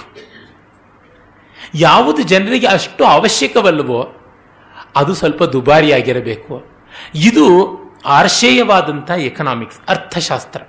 ಆದರೆ ಯಾವುದು ಅನರ್ಥಶಾಸ್ತ್ರ ಎಕನಾಮಿಕ್ಸು ಅದು ಇದಕ್ಕೆ ವಿರುದ್ಧವಾದಂಥದ್ದು ಮಾಡ್ತಾ ಇದೆ. ಹೆಚ್ಚಿನ ಡಿಮ್ಯಾಂಡ್ ಇರೋದಕ್ಕೆಲ್ಲ ಹೆಚ್ಚಿನ ಚೀಟಿ ಅಂಟಿಸಿಬಿಡಿ ಅಂತ. ಈಗ ನೀವು ನೋಡಿ, American way of economy, American way of ಮ್ಯಾನೇಜ್ಮೆಂಟ್ನಲ್ಲಿ ಇದೇ ಕಾಣ್ತಾ ಇರುವಂಥದ್ದು ಹೆಚ್ಚೆಚ್ಚು ಅವಶ್ಯಕವಾದದ್ದನ್ನು ಹೆಚ್ಚೆಚ್ಚು ಸಫಿಸ್ಟಿಕೇಟ್ ಮಾಡು, ಸಂಕೀರ್ಣ ಮಾಡು ಅಂತ ಮಾಡ್ತಾ ಇದ್ದಾರೆ. ತುಂಬ ಸರಳವಾಗಿ ಎಲ್ಲರಿಗೂ ಚೊಂಬಿನಲ್ಲಿ ನೀರು ಸಿಗ್ತಾ ಇದ್ದಂಥದ್ದು, ಬೊಗಸಿಯಲ್ಲಿ ನೀರು ಸಿಗ್ತಕ್ಕಂಥದ್ದನ್ನು ಒಂದು ಬಾಟ್ಲ್ನಲ್ಲಿ ಹಾಕಿದ ತಕ್ಷಣ ಅದರ ಬೆಲೆ ಹದಿನೈದು ಪಟ್ಟು, ಇಪ್ಪತ್ತು ಪಟ್ಟು ಜಾಸ್ತಿ ಆಗಿಬಿಡ್ತಾ ಇದೆ. ಇಂಥ ಅನರ್ಥ. ಯಾಕೆ? ತಲೆಯಲ್ಲಿ ಒಂದು ಭ್ರಮೆಯನ್ನು ಹುಟ್ಟಿಸಿಬಿಟ್ಟಿದ್ದಾರೆ. ಹೊರಗಿರೋ ನೀರು ಕುಡಿದ್ರೆ ಅನಾರೋಗ್ಯವಾಗುತ್ತೆ ಅಂತ. ಈಗೆಲ್ಲ ನೀರು ಸಿಗ್ತಾ ಇದ್ದು ಮಲಿನವಾದಂಥ ನೀರು ಅಂತ. ಗಾಳಿಗೂ ಹಾಗೇನೆ ಫಿಲ್ಟರ್ಗಳನ್ನು ಮೂಗಿಗೆ ತಗಲಾಕೊಂಡು ಹೋಗುವಂಥ ಕಾಲವನ್ನು ತಂದು ಬಿಡ್ತಾರೆ ಅಂತ ಅನ್ಸುತ್ತೆ. ಇದು ಅರ್ಥಕಾಮಗಳು ಧರ್ಮವನ್ನು ನಿಯಂತ್ರಣ ಮಾಡೋಕ್ಕೆ ಹೋಗುವಂಥ ಅವಿವೇಕ, ನಿಯಂತ್ರಣ ಮಾಡೋಕ್ಕೆ ಹೋಗ್ತಾ ಇರುವಂಥ ಅಪಾಯದಿಂದ ಆಗ್ತಾ ಇರೋದು. ಹಾಗಾಗಬಾರದು. ಧರ್ಮವೇ ಅರ್ಥಕಾಮಗಳನ್ನು ನಿಯಂತ್ರಣ ಮಾಡಬೇಕು ಅಂತ ಗೊತ್ತಾದಾಗ ಅತ್ಯಂತ ಜನಾಪೇಕ್ಷಿಯಾದಂಥದ್ದು, ಅತ್ಯಂತ ಅಪೇಕ್ಷಿತವಾದಂಥದ್ದು ಅದನ್ನು ಅತ್ಯಂತ ಸರಳವಾಗಿಸಬೇಕು, ಸುಲಭವಾಗಿಸಬೇಕು ಅದನ್ನು ಎಲ್ಲರಿಗೂ ಎಟುಕುವಂತೆ, ಎಲ್ಲರಿಗೂ ತುಂಬ ಅಲ್ಪ ಪ್ರಮಾಣದ ಬೆಲೆಯಲ್ಲಿಯೇ ಎಟುಕುವಂತೆ ಮಾಡಬೇಕಾದದ್ದು ಅಂತ. ಡಿ ವಿ ಜಿಯವರು ಅವರ ಜ್ಞಾಪಕ ಚಿತ್ರಶಾಲೆಯಲ್ಲಿ ಹೇಳ್ತಾರೆ, ಸಂಗೀತ ಸಾಹಿತ್ಯಗಳು ಮನಸ್ಸಿಗೆ, ಮನಸ್ಸಿನ ಆರೋಗ್ಯಕ್ಕೆ ತುಂಬ ಅವಶ್ಯಕವಾದಂಥವು. ಹಿಂದೆ ಹಳ್ಳಿಗಳಲ್ಲೂ ಅವು ತುಂಬ ಸುಲಭವಾಗಿ ಸಿಗ್ತಾ ಇದ್ವು. ಈಗ ಪಟ್ಟಣಗಳಲ್ಲಿ ಅವು ತುಂಬ ದುಬಾರಿ ಆಗೋಗ್ಬಿಟ್ಟಿವೆ ಅಂತ. ಬಹಳ ದುರಂತದ ವಿಷಯ. ಇದನ್ನು ನಾವು ಗಮನಿಸಬೇಕು. ನಮ್ಮ ಆನಂದಕ್ಕೆ ನಾವು ನಮಗೂ ನಮ್ಮ ಪರಿಸರಕ್ಕೂ ಅತ್ಯಂತ ಅಪೇಕ್ಷಿತವಾದಂಥದ್ದನ್ನ ಯಾವ ಸುಲಭದ ಬೆಲೆಯಲ್ಲಿ, ಯಾವ ಸರಳವಾದ ರೀತಿಯಲ್ಲಿ ಕೊಡ್ತಾ ಇದ್ದೀವಿ ಅಂತ. ನೋಡಿ, ಎಲ್ಲಿವರೆಗೂ ಬಂದಿದೆ ಅಂತಂದ್ರೆ, ಮನೆಯಲ್ಲಿ ಯಾರಾದರೂ ಒಬ್ಬರು ಒಂದು ಲೋಟ ನೀರು ಕೇಳೋದಕ್ಕೆ ಬಂದರೆ ಒಂದು ದೊಡ್ಡ ತಟ್ಟೆ. ಆ ತಟ್ಟೆಯಲ್ಲಿ ಒಂದು ಲೋಟ, ಆ ಲೋಟದಲ್ಲಿ ಒಂದಿಷ್ಟು ನೀರು, ಅದರ ಮೇಲೆ ಮುಚ್ಚೋದಿಕ್ಕೆ ಇನ್ನೊಂದು ತಗಡು, ಅದನ್ನೆಲ್ಲ ತೆಗೆದುಕೊಂಡು ಬಂದು ಅವ್ರ ಮುಂದೆ ಇಡೋದು ಮತ್ತೆ ಅವರದನ್ನು ಕುಡಿದ ಮೇಲೆ ಅಷ್ಟನ್ನು ತೆಗೆದುಕೊಂಡು ಬಚ್ಚಲಲ್ಲಿ ಢಮಾರ್ ಅಂತ ಹಾಕ್ಬಿಡೋದು. ಇವನ್ನೆಲ್ಲ ತೊಳೆಯಬೇಕಾಯ್ತಲ್ಲ. ಅಷ್ಟು ನೀರು ಪೋಲಾಯ್ತಲ್ಲ. ನಾವು ಆ ಅತ್ಯಂತ ಅವಶ್ಯಕವಾದದ್ದನ್ನು, ಅತ್ಯಂತ ಸರಳವಾಗಿ ಕೊಡಬೇಕು ಅಂದರೆ ಬರೀ ಒಂದು ಲೋಟ ಕೊಡಬೇಕಾಗುತ್ತೆ. ಅದೇನು ಕಪ್ಪಣ್ಣ ಸಾಸರಲ್ಲಿ ಕೊಡಬೇಕಾಗಿರ್ತಕ್ಕಂಥ ಟೀ ಕೆಟ್ಟೋಯ್ತೆ, ಬಿಸಿನೀರೇ ಅದು. ಅಂದರೆ ನಮ್ಮ ಪ್ರಜ್ಞೆ ನಾಜೂಕಿನ ನವನಾಗರಿಕತೆಯ ವೃತ್ತಿ ಅಂತ ಮಾಡಿಕೊಂಡು ನಮ್ಮ ಅರ್ಥಕಾಮಗಳಿಗಾಗಿ. ಅಂದರೆ ನಾವು ಅವ್ರ ಮುಂದೆ ಬಹಳ ಸಿವಿಲೈಸ್ಡ್ ಅಂತ, ಬಹಳ ಸುಸಂಸ್ಕೃತ ಅಂತ ತೋರಿಸಿಕೊಳ್ಳಬೇಕು ಅನ್ನೋ ಕಾಮದಿಂದ ಅರ್ಥವನ್ನು ದುರುಪಯೋಗ ಮಾಡಿ ತನ್ಮೂಲಕ ಧರ್ಮಹ್ರಾಸವನ್ನು ಮಾಡ್ತಾ ಇದ್ದೀವಲ್ಲ. ಇದನ್ನು ಗಮನಿಸಬೇಕಾಗಿರುವಂಥದ್ದು. ನೋಡಿ, ಈ ಹೊತ್ತು ಮಾರುಕಟ್ಟೆಯಲ್ಲಿ ಸಾರಸೋ ಬಟ್ಟೆಗಳು ಹೊಸದಾಗಿ ಬರ್ತಾ ಇವೆ ಯಾವ ಯಾವ ಸಿಗ್ನಲ್ ಪಾಯಿಂಟ್ಸ್ ಅಲ್ಲಿ ನೋಡಿ, ಕಾರಲ್ಲಿರೋರಿಗೆ ನಿಮ್ಮ ಕಾರನ್ನು ಒರೆಸೋದಕ್ಕೆ ನೋಡಿ ಸಾರಿಸೋ ಬಟ್ಟೆ ಇಪ್ಪತ್ತೈದು ರೂಪಾಯಿ ಮೀಟರ್ ಅಂತ ಮೂವತ್ತು ರೂಪಾಯಿ ಮೀಟರ್ ಅಂತ ಹಿಡಿದು ಮುಂದೆ ಮುಂದೆ ಆಡಿಸ್ತಾ ಇರ್ತಾರೆ. ಸಾರಿಸೋ ಬಟ್ಟೆಯನ್ನ ಹೊಸದಾಗಿ ಕೊಂಡಿಕೊಳ್ಳಬೇಕಾ? ಬಟ್ಟೆ ಹಳತಾದ ಮೇಲೆ ಸಾರಿಸೋ ಬಟ್ಟೆ ಆಗತ್ತಲ್ವಾ? ಅಂತ ಅಂದುಕೊಂಡಾಗ ಅತ್ಯಂತ ಅಪೇಕ್ಷಿತವಾದಂತಹದ್ದು ಸಾರಿಸೋ ಬಟ್ಟೆ. ಕೊಳೆ ಅನಿವಾರ್ಯವಾದ ಮೇಲೆ ಕೊಳೆಯನ್ನು ಶುಭ್ರ ಮಾಡೋದು ಅನಿವಾರ್ಯ ಅಂತ ಗೊತ್ತಾದಾಗ ಅದಕ್ಕೆ ತುಂಬ ಸರಳವಾದ ಅಸಂಕೀರ್ಣವಾದಂಥ ಒಂದು ವ್ಯವಸ್ಥೆ ಬೇಕು ಅಂತ ಗೊತ್ತಾಗುತ್ತೆ. ನೋಡಿ, ನಮ್ಮಲ್ಲಿ ಯಾವ ತರಹ ಇದ್ದದ್ದು, ಮನೆಯನ್ನು ಗುಡಿಸುವ ಪೊರಕೆ, ಆಮೇಲೆ ಅಡುಗೆ ಮನೆಯನ್ನ, ಆಮೇಲೆ ಬಚ್ಚಲ ಮನೆಯನ್ನ, ಮತ್ತೆ ಕೊನೆಗೆ ಟಾಯ್ಲೆಟನ್ನು ಗುಡಿಸೋದಿಕ್ಕೆ ಪ್ರಯೋಜನಕ್ಕೆ ಬರ್ತಾ ಇದ್ದಂಥದ್ದು. ಈ ಅವಾಂತರದಲ್ಲಿ ಮಧ್ಯೆ ಎಲ್ಲಾದರೂ ಅಂಗಳವನ್ನು ಗುಡಿಸೋದಿಕ್ಕೆ ಕೂಡ ಬಳಕೆಗೆ ಬರ್ತಾ ಇತ್ತು. ಈಗ ಎಲ್ಲದಕ್ಕೂ ಒಂದೊಂದು ಪ್ರತ್ಯೇಕ ಅಂತ ಆಗ್ಬಿಡ್ತು ಹಾಗಾದಾಗ ಏನು ಸಮಸ್ಯೆ? ಮನೆಗೆ ಗೆಸ್ಟ್ಗಳು ಬಂದರೆ ಅವ್ರಿಗೊಂದು ರೂಮು, ಅವರ ರೆಸ್ಟ್ ಆದರೆ ಮತ್ತೊಂದು ರೂಮು. ಹೀಗೆ ಎಲ್ಲದಕ್ಕೂ ಒಂದೊಂದು ರೂಮ್ ಅಂತ ಒಂದೊಂದು ಕಂಪಾರ್ಟ್ಮೆಂಟ್ ಅಂತ ಹಾಕಿಬಿಟ್ಟಾಗ ಏಕಕ್ರಿಯ ದ್ವ್ಯರ್ಥಕರಿ ಬಭೂವ, ತ್ರ್ಯರ್ಥಕರಿ ಬಭೂವ, ಬಹುಕರಿ ಬಭೂವ ಅನ್ನೋದಾಗದೆ ಹೋಯ್ತಲ್ಲ. ನನ್ನ ಚಿಕ್ಕ ವಯಸ್ಸಿನ ಅನುಭವದಲ್ಲಿ ನಡುಮನೆಯಲ್ಲಿ ಅಲ್ಲಿಯೇ ತಟ್ಟೆ ಹಾಕಿಕೊಂಡು, ಎಲೆ ಹಾಕಿಕೊಂಡು ಊಟ ಮಾಡ್ತಾ ಇದ್ವಿ. ಮತ್ತು ಅದನ್ನೇ ಎತ್ತಿ ಆ ನೆಲವನ್ನೆಲ್ಲ ಗೋಮಯ ಮಾಡಿ ಒರೆಸಿ ಅಲ್ಲಿ ಜಮಖಾನ ಹಾಸಿ ಮಲಗುತ್ತಾ ಇದ್ವಿ. ಮಲಗಕ್ಕೆ ಮುನ್ನ ಅಲ್ಲಿಯೇ ಚಾಪೆ ಹಾಸಿಕೊಂಡು ಹರಟೆ ಹೊಡಿತಾ ಇದ್ವಿ. ಮತ್ತೆ ಬೆಳಗ್ಗೆ ಅದನ್ನೆಲ್ಲ ತೆಗೆದಿಟ್ಬಿಟ್ಟ ಮೇಲಿಂದ ಅಲ್ಲಿಯೇ ಎಲ್ಲರೂ ಕೂತ್ಕೊಂಡು ಸಾಲಾಗಿ ಬೆಳಗ್ಗೆ ಸ್ನಾನ ಆದ್ಮೇಲೆ ಸಂಧ್ಯಾ ವಂದನೆ ಮಾಡ್ತಾ ಇದ್ವಿ. ದೇವರ ಮನೆ, ಮಲಗುವ ಮನೆ, ಊಟದ ಮನೆ ಅದು ಲಿವಿಂಗ್ ರೂಮೋ, ಡೈಯಿಂಗ್ ರೂಮೋ ಎಲ್ಲವೂ ಅದೇ ಆಗಿರ್ತಾ ಇತ್ತು. ಎಷ್ಟು ಮೆಟೀರಿಯಲ್ ಇನ್ವೆಸ್ಟ್ಮೆಂಟ್ ಕಡಿಮೆ ಆಯಿತು. ಯಾವುದರ ಹೆಸರಿನಲ್ಲಿ? ಪ್ರೈವಸಿ ಎನ್ನುವ ಕಾಮದ ಹೆಸರಿನಲ್ಲಿ. ಖಾಸಗಿತನ ಯಾತಕ್ಕೆ ಬೇಕು? ನಮ್ಮದಾದ ಒಂದು ಲಂಗ್ ಸ್ಪೇಸ್ ಬೇಕು ಅಂತ ಅನ್ನುವಾಗ ಯಾವಾಗ ಬೇಕಾಗುತ್ತೆ? ಅಹಂಕಾರ ಹೆಚ್ಚಾದಾಗ ಅಥವಾ ಶಾರೀರಿಕವಾದ ಅನಿವಾರ್ಯತೆ ಇದ್ದಾಗ. ಶಾರೀರಿಕ ಅನಿವಾರ್ಯತೆ ತುಂಬಾ ಕಡಿಮೆ. ಮಾನಸಿಕ ಅನಿವಾರ್ಯತೆ ಏಕಾಂತಕ್ಕೆ ಇರಬಾರದು ನನಗನ್ಸುತ್ತೆ. ಯಾವನು ಮನಸ್ಸಿನಿಂದ ತಾನು ಒಂಟಿಯಾಗಬೇಕು ಅಂತ ಬಯಸ್ತಾನೆ, ಅವನು ಇಲ್ಲವೇ ಸನ್ಯಾಸಿ ಆಗ್ತಾ ಇರ್ತಾನೆ ಇಲ್ಲವೇ ಹುಚ್ಚನಾಗ್ತಾ ಇರ್ತಾನೆ. ಎರಡರ ಮಧ್ಯೆ ಬಿಟ್ಟು ಇನ್ಯಾವುದೂ ಇಲ್ಲ. ಹತ್ತು ಜನರ ಜೊತೆ ಇದ್ದಾಗ ಮಾತ್ರ ಮನಸ್ಸಿಗೊಂದು ಆರೋಗ್ಯ ಇರುತ್ತೆ. ವಿವಕ್ ವಿವಿಕ್ತೋ ಜನಸಂಸದಿ. ಇದು ಭಗವದ್ಗೀತೆಯಲ್ಲಿ ಬರುವ ಮಾತು. ಅವನು ಜನರ ಗುಂಪಿನಲ್ಲಿ ಒಂಟಿಯಾಗಿರಬೇಕೆ ಹೊರತು ಒಂಟಿಯಾದ ರೂಮಿನಲ್ಲಿ ಅನೇಕ ಆಲೋಚನೆಗಳ ಸಂತೆಯ ಮಧ್ಯೆ ಇರಬಾರದು ಅಂತ. ನಾವು ಮನಸ್ಸಿನಲ್ಲಿ ಬ್ರಹ್ಮಾಂಡವಾದ ಸಂತೆಯನ್ನು ಮಾಡಿಕೊಂಡು ಮೈಯಲ್ಲಿ ಮಾತ್ರ ಏಕಾಂತವನ್ನು ಇಟ್ಟುಕೊಳ್ತಾ ಇದ್ದೀವಿ ಅಂತಂದರೆ ಇವುಗಳನ್ನೆಲ್ಲ ಮಾಡೋದಕ್ಕೆ ಬೇಕಾದಷ್ಟು ಅರ್ಥ ಬೇಕಾಯ್ತಲ್ಲ ಇನ್ವೆಸ್ಟ್ಮೆಂಟ್ ಅದಕ್ಕಾಗಿ ದುಡಿಯಬೇಕಾಯ್ತಲ್ಲ ಇನ್ನು ಆನಂದ ಎಲ್ಲಿ ಬಂತು? ಬೆವರು ಮಾತ್ರ ಬಂತಷ್ಟೇ ಇದು ನಾವು ಬದುಕಿಗೆ ಗಮನಿಸಬೇಕಾಗಿರ್ತಕ್ಕಂಥದ್ದು. ಹೀಗೆ ಅರ್ಥಕಾಮಗಳ ಮ್ಯಾನೇಜ್ಮೆಂಟ್ನಲ್ಲಿ ಧರ್ಮ ಏನು ಅಂತ ನೋಡುವಾಗ ಸೌಲಭ್ಯದ ಕಡೆಗೆ ಹೆಚ್ಚಿನ ಬೆಲೆ ಕೊಡಬೇಕಾಗುತ್ತೆ. ಸೌಲಭ್ಯ ಸರಳತೆಯಲ್ಲಿಯೇ ಇರುವಂತಹದ್ದು ಅಂತ ಗೊತ್ತಾಗುತ್ತೆ. ಆ ಸರಳತೆಯನ್ನ ಎಲ್ಲ ಅರ್ಥಗಳಲ್ಲಿ ನಾವು ನೋಡುವಾಗ ಅದು ಕಾರ್ಪಣ್ಯ ಆಗಬಾರದು. ಇವತ್ತು ಕೆಲವು ಕಡೆ ಸರಳತೆಯನ್ನ ಹೆಸರಿನಲ್ಲಿ ಕಾರ್ಪಣ್ಯವನ್ನು ಮಾಡ್ಕೊಂಡು ಬಿಡ್ತಾ ಇದ್ದಾರೆ. ಅದು ತುಂಬಾ ತುಂಬಾ ತಪ್ಪಾಗುತ್ತೆ. ಕಾರ್ಪಣ್ಯ ಅಂತಂದ್ರೆ ಅದು ಅನಿವಾರ್ಯವಾದದ್ದನ್ನ ನಾನು ಕತ್ತರಿಸ್ತೀನಿ ಅಂತ ಹೋಗುವಂಥದ್ದು, ಅದು ನಿರ್ಘಣವಾದಂಥದ್ದು, ನಿರ್ದಯವಾದಂಥದ್ದಾಗುತ್ತೆ. ಉದಾಹರಣೆಗೆ ನೋಡಿ ಹೂವು ಅದು ಕಾರ್ಪ್, ಹೂವನ್ನು ಬಳಸದೇ ಇದ್ರೆ ಅದೊಂದು ಕಾರ್ಪಣ್ಯ ಆಗುತ್ತೆ. ಆದರೆ ಈ ಹೊತ್ತು ಹೂಗಳನ್ನು ಬಳಸೋದಿಲ್ಲ. ಕೃತಕವಾದ ಹೂಗಳನ್ನು ಮಾತ್ರ ಬೇಕಾದಂಗೆ ಬಳಸ್ತಾರೆ. ಹೂಗಳಿಂದ ಪರಿಸರಕ್ಕೆ ಎಷ್ಟು ಪ್ರಯೋಜನವಾಗುತ್ತೆ? ಒಂದು ದೊಡ್ಡ ಉದ್ಯಮ. ಪರಿಸರ ಮಾಲಿನ್ಯ ಇಲ್ಲದೆ ಇರತಕ್ಕಂಥ ಉದ್ಯಮ ಅದನ್ನು ನೋಡಿ. Flower industry is a non polluting industry ಆ ದೃಷ್ಟಿಯಿಂದ ಅದನ್ನು ಎನ್ಕರೇಜ್ ಮಾಡಬೇಕಾದದ್ದು ನಮ್ಮ ಅತ್ಯಂತ ಮುಖ್ಯ ಅವಶ್ಯಕತೆ. ಅದಕ್ಕಿಂತ ಈ ಗ್ರೀಟಿಂಗ್ ಕಾರ್ಡ್ ಇಂಡಸ್ಟ್ರಿ ತುಂಬಾ ಭಯಾನಕವಾದ ಇಂಡಸ್ಟ್ರಿ ಗ್ರೀಟಿಂಗ್ ಕಾರ್ಡ್ಗೆ ಇನ್ವೆಸ್ಟ್ ಆಗುವಂಥ ಬಣ್ಣಗಳು ವಾತಾವರಣವನ್ನು ತುಂಬಾ ಕಲುಷಿತಗೊಳಿಸುವಂಥದ್ದು. ಮತ್ತು ಗ್ರೀಟಿಂಗ್ ಕಾರ್ಡನ್ನು ತಯಾರು ಮಾಡೋದಕ್ಕೆ ಬೇಕಾಗಿರತಕ್ಕಂಥ ಪಲ್ಪಿನಿಂದಾಗಿ ಎಷ್ಟು ಪರಿಸರ ಹಾನಿಯಾಗ್ತಾ ಇದೆ. ಹಾಗೆ ನೋಡಿದಾಗ ಹೂವು ತುಂಬಾ ಪ್ರಯೋಜನಕಾರಿ. ಆದರೆ ಬೊಕ್ಕೆ ಹೂವಿನ ಹಾರಕ್ಕಿಂತಲೂ, ಬಿಡಿ ಹೂಗಳಿಗಿಂತಲೂ ಹೆಚ್ಚು ಪರಿಸರಕ್ಕೆ ವಿರೋಧಕಾರಿಯಾಗಿರುವಂಥದ್ದು. ಒಂದು ಸಣ್ಣ ಸೂತ್ರ ಏನಂತಂದ್ರೆ, ಯಾವುದು ಹೆಚ್ಚು ಹೆಚ್ಚಾದ ಪರಿಣಾಮಗಳಿಗೆ ಒಳಗಾಗುತ್ತೋ ಅದು ಆನಂದವನ್ನು ಅಷ್ಟಷ್ಟು ಕಡಿಮೆ ಮಾಡುತ್ತೆ. That which will be processed more and more will always be inversely proportional to ಆನಂದ ನಾವು ಎಷ್ಟು ಆ ಥರದ್ದು ಬಳಸ್ತೀವಿ ಅಂತ ನೋಡ್ಕೊಳ್ಳಿ. ನೀವು ಒಂದು ಹೂವನ್ನು ಹಾಗೆ ಕೊಂಡುಕೊಂಡ್ರೆ ಕಡಿಮೆ ಬೆಲೆ, ಒಂದು ಗುಲಾಬಿಯನ್ನ. ಆ ಗುಲಾಬಿಯ ರೆಕ್ಕೆ ಪುಕ್ಕ ತರ್ಚಿಬಿಟ್ಟಿದನು ಅದನ್ನ ಗುಲಾಬಿ ಹೂವು ಅಲ್ಲ, ಗುಲಾಬಿ ಮೊಗ್ಗು ಅಲ್ಲ ಅನ್ನುವಂಥ ಒಂದು ಶಿಖಂಡಿ ರೂಪಕ್ಕೆ ಇಳಿಸಿಬಿಟ್ಟು, ಅದರ ಸುತ್ತಲೂ ಒಂದು ಪ್ಲಾಸ್ಟಿಕ್ಕಿನ ಕವಚವನ್ನು ಸುತ್ತಿಬಿಟ್ಟು, ಅದಕ್ಕೆ ಒಂದು ನಿರ್ಗಂಧಿಯಾದಂಥ ಒಂದು ಹಸಿರಿನ ಆಭಾಸದ ಒಂದು ಕಡ್ಡಿಯನ್ನು ಅಲಂಕಾರ ಮಾಡಿಬಿಟ್ಟು ಅದನ್ನು ತಂದು ಕೊಟ್ಟರೆ ಅದು ಬಹಳ ಮರ್ಯಾದೆ ಆಗಿರುವಂಥದ್ದು ಅಂತಾಗಿದೆ. ಒಂದು ಗುಲಾಬಿಯನ್ನು ಮಾತ್ರ ಕೊಟ್ಬಿಟ್ರೆ ಅದು ಅನಾಗರಿಕತೆ ಅನಾಗರಿಕತೆ ಅಂತಾಗಿದೆ. ಅದನ್ನು ನಾವು ಮುಡ್ಕೊಳಕ್ಕಾಗೋಲ್ಲ, ತಿನ್ನೋಕ್ಕಾಗೋಲ್ಲ, ಚಟ್ನಿ ಮಾಡೋಕ್ಕಾಗೋಲ್ಲ, ದೇವರ ತಲೆ ಮೇಲೂ ಇಡೋಕ್ಕಾಗೋದಿಲ್ಲ. ಇಟ್ಟರೂ ಕೂಡ ಮತ್ತೆ ಅದನ್ನು ತಿಪ್ಪೆಗೆ ಎಸಿಬೇಕು, ಆ ಪ್ಲಾಸ್ಟಿಕ್ಕಿನ ಕವಚದ ಜೊತೆಗೆ ಎಸಿತೀವಿ. ವಾತಾವರಣಕ್ಕೂ ಹಾನಿಯಾಯಿತು ಒಂದು ಗುಲಾಬಿ ಕೊಂಡ್ರೆ ಇರುವಂತಹ ಬೆಲೆಯ ಸೌಲಭ್ಯ, ಆ ಗುಲಾಬಿಗೆ ಇಷ್ಟೆಲ್ಲ ಒಂದು ಅಪರಕ್ರಿಯೆ ಮಾಡಿದರೆ ಇರುತ್ತಾ? ಖಂಡಿತ ಇಲ್ಲ.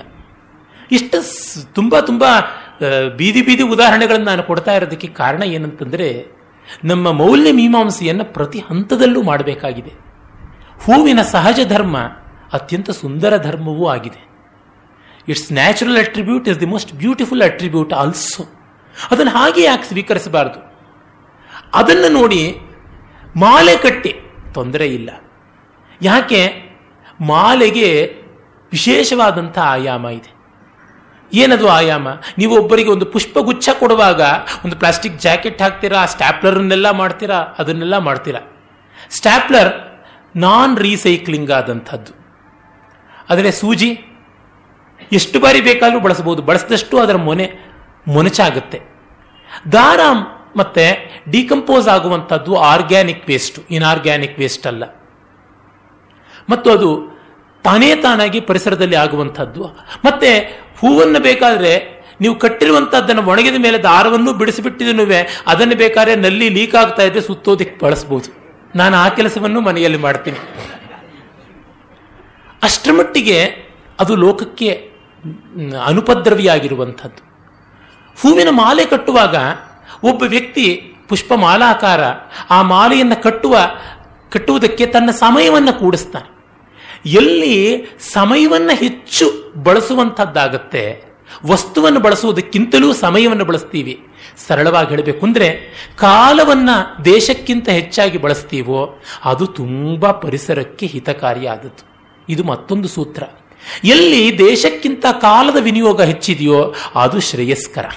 ನಾನು ಮೊದಲು ಹೇಳಿದ ಸೂತ್ರ ಇದೆಯಲ್ಲ, ಸಾಧನಕ್ಕಿಂತ ಸಮಯ ಅಂತ, ಅದರದೇ ಇನ್ನೊಂದು ಕರಾಲರಿ, ಇನ್ನೊಂದು ಪ್ರತೀಪ ರೂಪ ಅಷ್ಟೇನೆ. ಯಾಕೆ?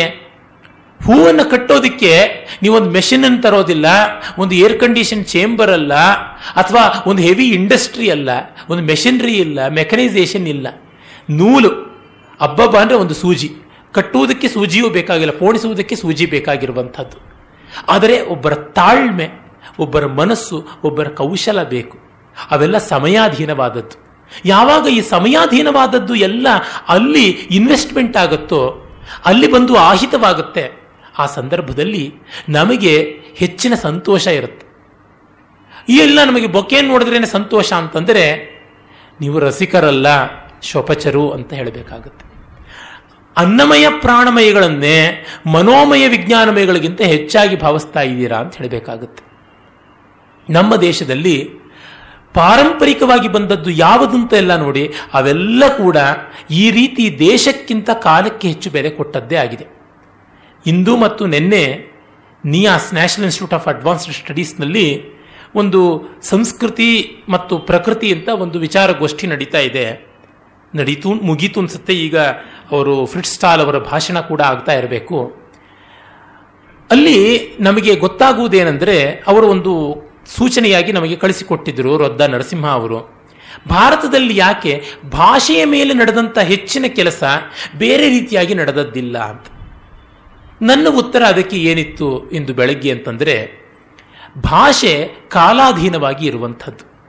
ಭಾಷೆಗೆ ಯಾವುದೇ ಒಂದು ವಸ್ತು ಬೇಡ. ವಸ್ತು ಅಂತಂದರೆ, ಈಗ ನಾನು ಮಾತನಾಡೋದಕ್ಕೋಸ್ಕರವಾಗಿ ನಾಲ್ಕು ಮೊಳೆಯನ್ನ ಐದು ಸುತ್ತಿಗೆನ ತಗೊಳ್ತಾ ಇದ್ದೀನ? ನನ್ನ ಮಾತಿನಿಂದ ಆ ಪರಿಣಾಮ ಆಗ್ಬಹುದು ಆದರೆ ಮಾತಿಗೆ ಅದು ಬೇಕಾಗಿಲ್ಲ. ಭಾಷೆ ಹಾಗೆ ಕಾಲದಲ್ಲಿ ವಿಸ್ತೃತವಾಗುವಂಥದ್ದು. ಕಾಲದಲ್ಲಿ ವಿಸ್ತೃತವಾಗುವುದಾದರೆ ಈಗ ಆಧುನಿಕ ವಿಜ್ಞಾನಗಳ, ತಂತ್ರಜ್ಞಾನಗಳ ರೀತಿ ದೇಶದಲ್ಲಿ ವಿಸ್ತೃತವಾಗುವಂಥದ್ದು. ಅಂದರೆ they are materialistic, the language is spiritualistic ಭಾಷೆ ಮನುಷ್ಯನ ಅಂತಃಸತ್ವದಿಂದಲೇ ಎಲ್ಲ ರೀತಿಯಲ್ಲಿ ನಿರ್ಮಾಣಗೊಂಡರೆ ಒಂದು ಯಂತ್ರವಾಗಲಿ, ಒಂದು ಪ್ರಯೋಗವಾಗಲಿ, ಭೌತಶಾಸ್ತ್ರೀಯವಾದದ್ದು ವಸ್ತುವಿನ ಮೇಲೆ ಪದಾರ್ಥದ ಮೇಲೆ ಇರುತ್ತೆ.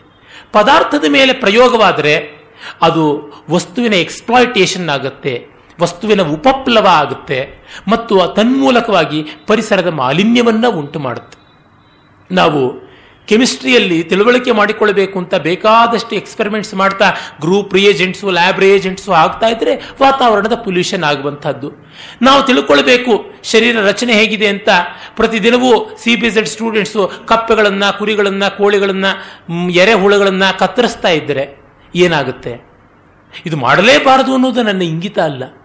ಆದರೆ ಇದನ್ನ ಜ್ಞಾನಾರ್ಜನೆಯ ಪ್ರಧಾನ ಲಕ್ಷಣ, ವಿಚಾರದ ಪ್ರಧಾನ ಲಕ್ಷಣ ಅಂತ ದ್ರವ್ಯವನ್ನ ಮ್ಯಾಟರ್ನ ಇಟ್ಕೊಂಡ್ಬಿಟ್ರೆ ಎನರ್ಜಿಯನ್ನು ನಾವು ಬಿಟ್ಟುಬಿಡ್ತೀವಿ ಭಾಷೆ ಎನರ್ಜಿಯ ಫ್ರೇಮ್ನಲ್ಲಿ ಇರುವಂಥದ್ದು ಊರ್ಜಾ ವಲಯದಲ್ಲಿ ಭಾಷೆ ಇದ್ದರೆ ಈ ಭೌತಶಾಸ್ತ್ರ ದ್ರವ್ಯ ವಲಯದಲ್ಲಿ ಇರುವಂಥದ್ದು.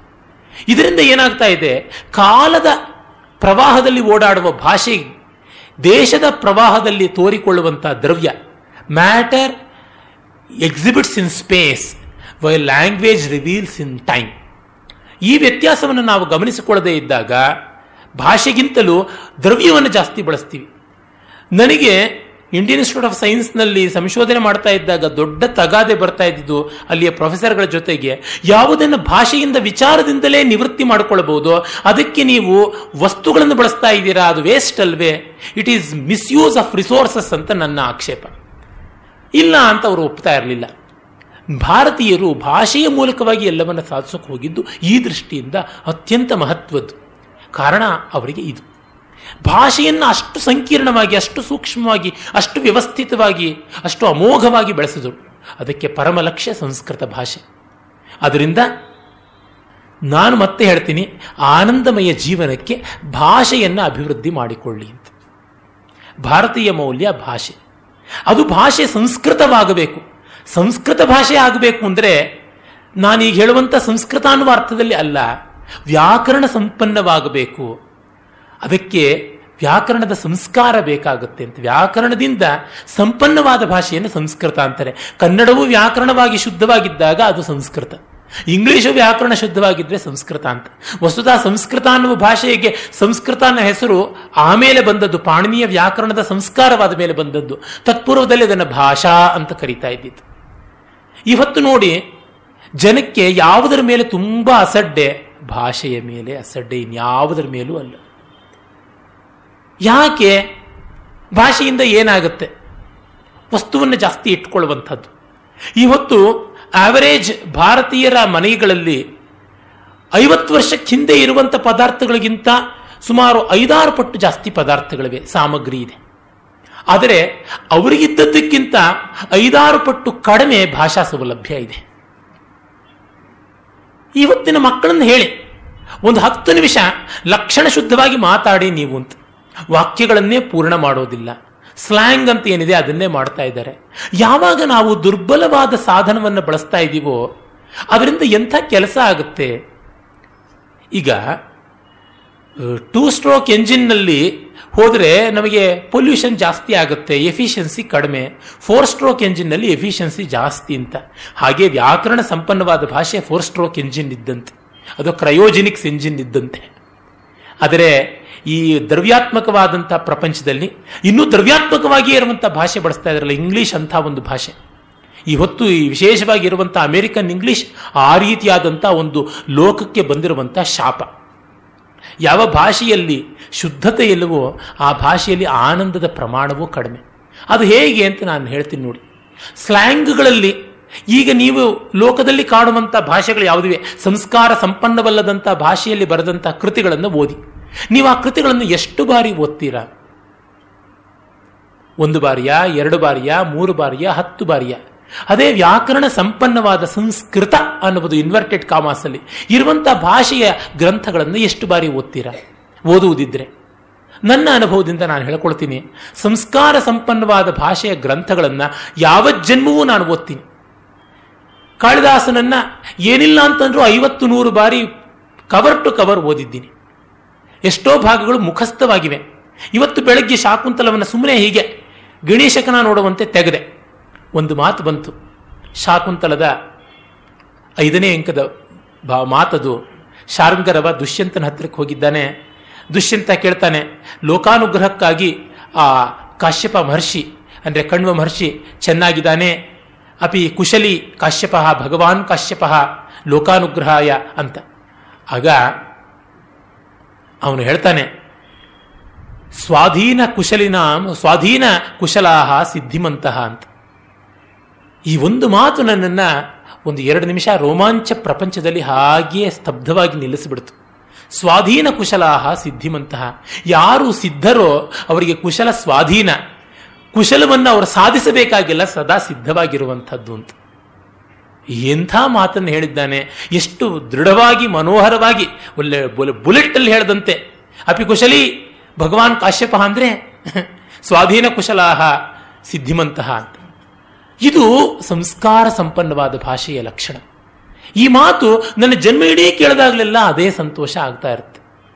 ಆಗ ಆಗುವ ಲಾಭ ಏನು? ಅದನ್ನು ನಾನು ಹೇಳ್ತೀನಿ. ನೂರು ಪುಸ್ತಕ, ಸಾವಿರ ಪುಸ್ತಕಗಳ ಹಿಂದೆ ನಾವು ಬೀದಿ ನಾಯಿಗಳ ತರಹ ಅಲಿಬೇಕಾಗಿಲ್ಲ.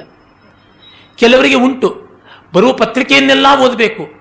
ಅದು ಕ್ರೈಮ್ ನ್ಯೂಸ್ ಇರ್ಬೋದು, ಅಗ್ನಿ ಇರ್ಬೋದು, ಯಾವುದಿರ್ಬೋದು, ಎಲ್ಲವನ್ನೂ ಓದ್ತಾ ಇರಬೇಕು. ಅದು ಮಾತ್ರವಲ್ಲ, ಬಂದದ್ದನ್ನೆಲ್ಲ ಓದ್ತಾ ಇರಬೇಕು. ಇಂಟರ್ನೆಟ್ಟಲ್ಲಿ ಓದಬೇಕು, ಇಮೇಲಲ್ಲಿ ಓದಬೇಕು, ಎಲ್ಲ ಓದಬೇಕು. ಆದರೆ ಜಂಕ್ ಫುಡ್ ತರಹನೇ ಜಂಕ್ ಇನ್ಫಾರ್ಮೇಶನ್ನು ಆಗುತ್ತೆ. ಯಾಕೆ? ಸಂಸ್ಕಾರ ಸಂಪನ್ನವಲ್ಲದ ಭಾಷೆ. ಲಂಕೇಶ್ ಪತ್ರಿಕೆಯ ಭಾಷೆ, ಲಂಕೇಶ್ ಭಾಷೆ, ಹಾಯ್ ಬೆಂಗಳೂರು ಭಾಷೆ, ಅಗ್ನಿ ಭಾಷೆ ಈಗ ನಮ್ಮ ಎಷ್ಟೋ ಜನ ಸಾಹಿತಿಗಳ ಭಾಷೆ ಅಲ್ಲ, ಅದು ಭಾಷೆ ಅಂತ ಹೇಳೋದಕ್ಕಾಗುತ್ತಾ? ಅದು ಭಾಷಣವೇ ಹೊರತು ಭಾಷಣ ಅಲ್ಲ, ಬೋಗಳುವಿಕೆ ಆಗಿದೆ. ಆ ಶುದ್ಧತೆ ಇಲ್ಲದೆ ಇದ್ದಾಗ ಘನೀಭೂತವಾದಂಥ ಭಾವ ಸಾಂದ್ರತೆ ಇಲ್ಲದೆ ಇದ್ದಾಗ, ನಮಗೆ ಮನೋಮಯದಿಂದ ವಿಜ್ಞಾನಮಯ, ವಿಜ್ಞಾನಮಯದಿಂದ ಆನಂದಮಯಕ್ಕೆ ಹೋಗುವಂತಹ ಉನ್ನತಿಯನ್ನು ಕೊಡದೆ, ಪ್ರಾಣಮಯದಿಂದ ಆ ಅನ್ನಮಯಕ್ಕೆ ಎಳಿತಾ ಇದೆಯಲ್ಲ? ಅನ್ನಮಯವಾದದ್ದು ಬೇಗ ಪ್ರಾಣಮಯಕ್ಕೆ ಹೋಗೋಕೆ ಬದಲಾಗಿ ಅಪಾನಮಯಕ್ಕೆ ಹೋಗುತ್ತೆ ವೇಸ್ಟ್ ಆಗುತ್ತೆ. ಇದನ್ನು ನಾವು ಗಮನಿಸದೆ ಹೋಗ್ತಾ ಇದ್ದೀವಲ್ಲ? ಇದನ್ನು ಕಂಡಾಗ ನಮ್ಮ ಭಾಷಾ ಸತ್ವಗಳನ್ನು ಹೆಚ್ಚು ಮಾಡಿಕೊಳ್ಳಬೇಕಾಗುತ್ತೆ. ಆನಂದಕ್ಕೆ ಮೊದಲು ಬೇಕಾಗಿರುವುದು ಆನಂದಾನುಭವದ ತೀವ್ರತೆ ಅಂತ ನಾನು ಹೇಳಿದನಲ್ಲ. ಆ ಆನಂದಾನುಭವ ತೀವ್ರತೆಗೆ ಮನೋಬುದ್ಧಿಗಳ ಪಟುತ್ವ ಬೇಕು. ಮನೋಬುದ್ಧಿಗಳು ಎರಡೂ ಪಟುವಾಗುವುದು ಭಾಷೆಯಿಂದ. ನೋಡಿ, ಮನಸ್ಸು ಬುದ್ಧಿಗಳನ್ನು ಹರಿತ ಮಾಡೋದಕ್ಕೆ ನೀವು ಯಾವ ಅರವನ್ನ, ಯಾವ ಫೈಲನ್ನು ತರ್ತೀರಾ? ಅದಕ್ಕೇನಾದರೂ ಯಾವುದಾದ್ರೂ ಅಂಜನ ಇದೆಯೇ? ಅದಕ್ಕೆ ಯಾವುದಾದ್ರು ಆಸವ ಇದೆಯೇ? ಅದಕ್ಕೆ ಯಾವುದಾದ್ರು ಭಸ್ಮ ಇದೆಯೇ? ಯಾವ ಔಷಧಗಳೂ ಇಲ್ಲ. ತುಂಬ ಜನ ಜ್ಞಾಪಕ ಶಕ್ತಿಗೆ ಔಷಧಿ ಇದೆ ಅಂತಂದುಕೊಂಡು ಭ್ರಮೆಗೊಂಡಿದ್ದಾರೆ. ಅವು ಯಾವುದೂ ಕೂಡ ಪ್ರಾಣಮಯವನ್ನು ದಾಟಿ ಹೋಗೋದಿಲ್ಲ. ಅದಕ್ಕೆ ಭಾಷೆಯೇ ಮಾತ್ರ ಸಮರ್ಥವಾಗಿರುವಂಥದ್ದು ಕಾರಣ. ಭಾಷೆ ಅಂತರಂಗ ಬಹಿರಂಗ ಎರಡನ್ನೂ ಸಂಬಂಧಿಸಿಕೊಡುವಂತಹ ಒಂದು ಅದ್ಭುತವಾದಂತಹ ಇಂದ್ರಿಯ. ಅದನ್ನು ಬಾಹ್ಯಾಭ್ಯಂತರ ಇಂದ್ರಿಯ ಅಂತ ಕರಿತೀವಿ. ಅದರಿಂದ ಭಾಷೆಯನ್ನು ಬೆಳೆಸಬೇಕು. ಇವತ್ತು ಪ್ರಪಂಚದಲ್ಲಿ ಏನಾಗಿದೆ? ವಿಶೇಷವಾಗಿ ನಮ್ಮ ಭಾರತ ದೇಶದಲ್ಲಿ ಭಾಷಾಧ್ಯಯನಗಳು ತುಂಬ ಸೊರಗಿ ಹೋಗ್ತಾ ಇದೆ. ಮತ್ತು ಈ ಭಾಷಾಧ್ಯಯನಗಳಂತ ಮಾಡೋಕ್ಕೆ ಬಂದವರು ಭಾಷೆಗೆ ಬದಲಾಗಿ ಸಮಾಜದ ಅಧ್ಯಯನ ಮಾಡ್ತೀನಿ, ಮತ್ತೊಂದರ ಅಧ್ಯಯನ ಮಾಡ್ತೀನಿ ಅಂತ ಸಾಹಿತ್ಯಾಧ್ಯಯನ ಭಾಷೆಯ ಶುದ್ಧವಾದ, ಪರಿಷ್ಕೃತವಾದ, ಪರಿಪೂರ್ಣವಾದ ಅಭಿವ್ಯಕ್ತಿ ಸಾಹಿತ್ಯದಲ್ಲಿ ಇದೆ. ಅದನ್ನು ಬಿಟ್ಟಿದ್ದು ಸಂಸ್ಕೃತಿಯ ಅಧ್ಯಯನಕ್ಕೆ. ಅಂದರೆ ಭಾಷಾ ವಿದ್ವಾಂಸರು ಸಮಾಜಶಾಸ್ತ್ರಜ್ಞರು ಇತಿಹಾಸ ಶಾಸ್ತ್ರಜ್ಞರು ಇವರುಗಳು ಮಾಡುವಂಥ ಅಧ್ಯಯನಗಳನ್ನು ಮಾಡ್ತಾ ಹೋಗ್ತಾ ಇದ್ದಾರೆ ಅಂತಂದ್ರೆ ಸ್ಪೆಷಲಿಸ್ಟ್ಗಳಾಗಿ ಅವ್ರು ಮಾಡಬೇಕಾಗಿರೋರು, ಮೈಸೂರು ಪಾಕ್ ಮಾಡಬೇಕಾಗಿರೋರು, ಅನ್ನ ಬಯಸ್ತೀನಿ ಅಂತ ಹೊರಟಂತೆ, ಕಾಫಿ ಕಲಿಸ್ತೀನಿ ಅಂತ ಹೊರಟಂಗಾಗಿದೆ. ಇದು ತಪ್ಪು. ಬಂಗಾರದ ಕೆಲಸ ಮಾಡುವಂಥವನು ಕಲ್ಲೋಟನ ಕೆಲಸ ಮಾಡ್ತೀನಿ ಅಂತಂದ್ರೆ ತಪ್ಪಾಗುತ್ತೆ. ಆ ಸೂಕ್ಷ್ಮ ಸೂಕ್ಷ್ಮತರವಾದದಕ್ಕಿರುವವರು ಅದಕ್ಕೇ ಇರಬೇಕಾಗಬೇಕು. ಅದನ್ನು ಮಾಡ್ತಾ ಇಲ್ಲ. ಹಾಗೆ ನಮ್ಮ ಅಧ್ಯಯನ ಶಿಕ್ಷಣ ಪರಂಪರೆಯಲ್ಲಿ ಕೂಡ ಹಾಗೆ ಮಾಡ್ತಾ ಇದ್ದಾರೆ. ಒಂದು ಸುಂದರವಾದ ಸಾಹಿತ್ಯವನ್ನು ವಿದ್ಯಾಭ್ಯಾಸದಲ್ಲಿ ಇಡುವುದಕ್ಕೆ ಬದಲಾಗಿ ಇನ್ಯಾವ್ಯಾವುದನ್ನೂ ಇಡ್ತಾ ಇದ್ದಾರೆ. ಈಗ ಪರಿಸರ ಮಾಲಿನ್ಯದ ಬಗ್ಗೆ ಪಾಠ ಇಟ್ಟರೆ ಭಾಷೆ ಬೆಳೆಯುತ್ತಾ? ಮತ್ತೆ ನೋಡಿ ಶಿಕ್ಷಣ ಸಂಸ್ಥೆಗಳಲ್ಲೆಲ್ಲ, ಶಿಕ್ಷಣ ತಜ್ಞರೆಲ್ಲಾನು ಸರಳವಾಗಿರಬೇಕು, ಮಿತವಾದ ಪದಗಳಿರಬೇಕು ಅಂತೆಲ್ಲ ಮಾಡ್ತಾ ಇದ್ದಾರೆ. ಅದರಿಂದ ಆಗುವಂಥದ್ದೇನು ಭಾಷೆ ಬೆಳೀತಾ ಹೋಗ್ತಾ ಇರ್ತಕ್ಕಂಥದ್ದು. ಭಾಷೆ ಬೆಳೆಯದೇ ಇದ್ದರೆ ವಿಜ್ಞಾನ ಕೋಶ ಬೆಳೆಯೋಲ್ಲ. ವಿಜ್ಞಾನ ಕೋಶ ಬೆಳೆಯದೇ ಇದ್ದರೆ ಆನಂದ ಕೋಶಕ್ಕೆ ಹಾರುವುದಕ್ಕಿರುವ ಮೆಟ್ಲು ಯಾವುದು? ಆ ಮೆಟ್ಲೇ ಕುಸಿದು ಬಿದ್ದು ಹೋಗ್ಬಿಡುತ್ತೆ. ಇದನ್ನು ನಾವು ಗಮನಿಸಿಕೊಳ್ಳಬೇಕಾಗುತ್ತೆ. ಇಷ್ಟು ಮುಖ್ಯವಾದದ್ದು ಭಾಷೆ. ಅದರಿಂದಲೇ ಇದನ್ನು ಕಾಮದುಘ ಅಂತ ಕರೆದಿದ್ದಾರೆ. ಏಕಶಬ್ದ, ಸಂಯಜ್ಞಾತ ಸುಷ್ಟು ಪ್ರಯುಕ್ತ ಸ್ವರ್ಗೇ ಲೋಕೆ ಕಾಮದುಗ್ಭವತಿ ಎನ್ನುವಂಥದ್ದು ವೈಯಾಕರಣರ ಅಭಿಪ್ರಾಯ.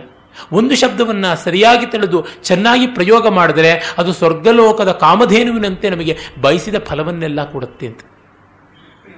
ನೂರಾರು ಅಸಂಗತವಾದಂಥ, ಅಸಂಸ್ಕೃತವಾದಂಥ ಭಾಷಿಕ ಯತ್ನಗಳ ಕಡೆಗೆ ನಾವು ಕೈಚಾಚಿದಾಗ ಅವುಗಳನ್ನು ಕೊಳ್ಳೋದಕ್ಕೆ ನಮ್ಮ ಅರ್ಥವನ್ನು ವಿನಿಯೋಗ ಮಾಡಬೇಕು.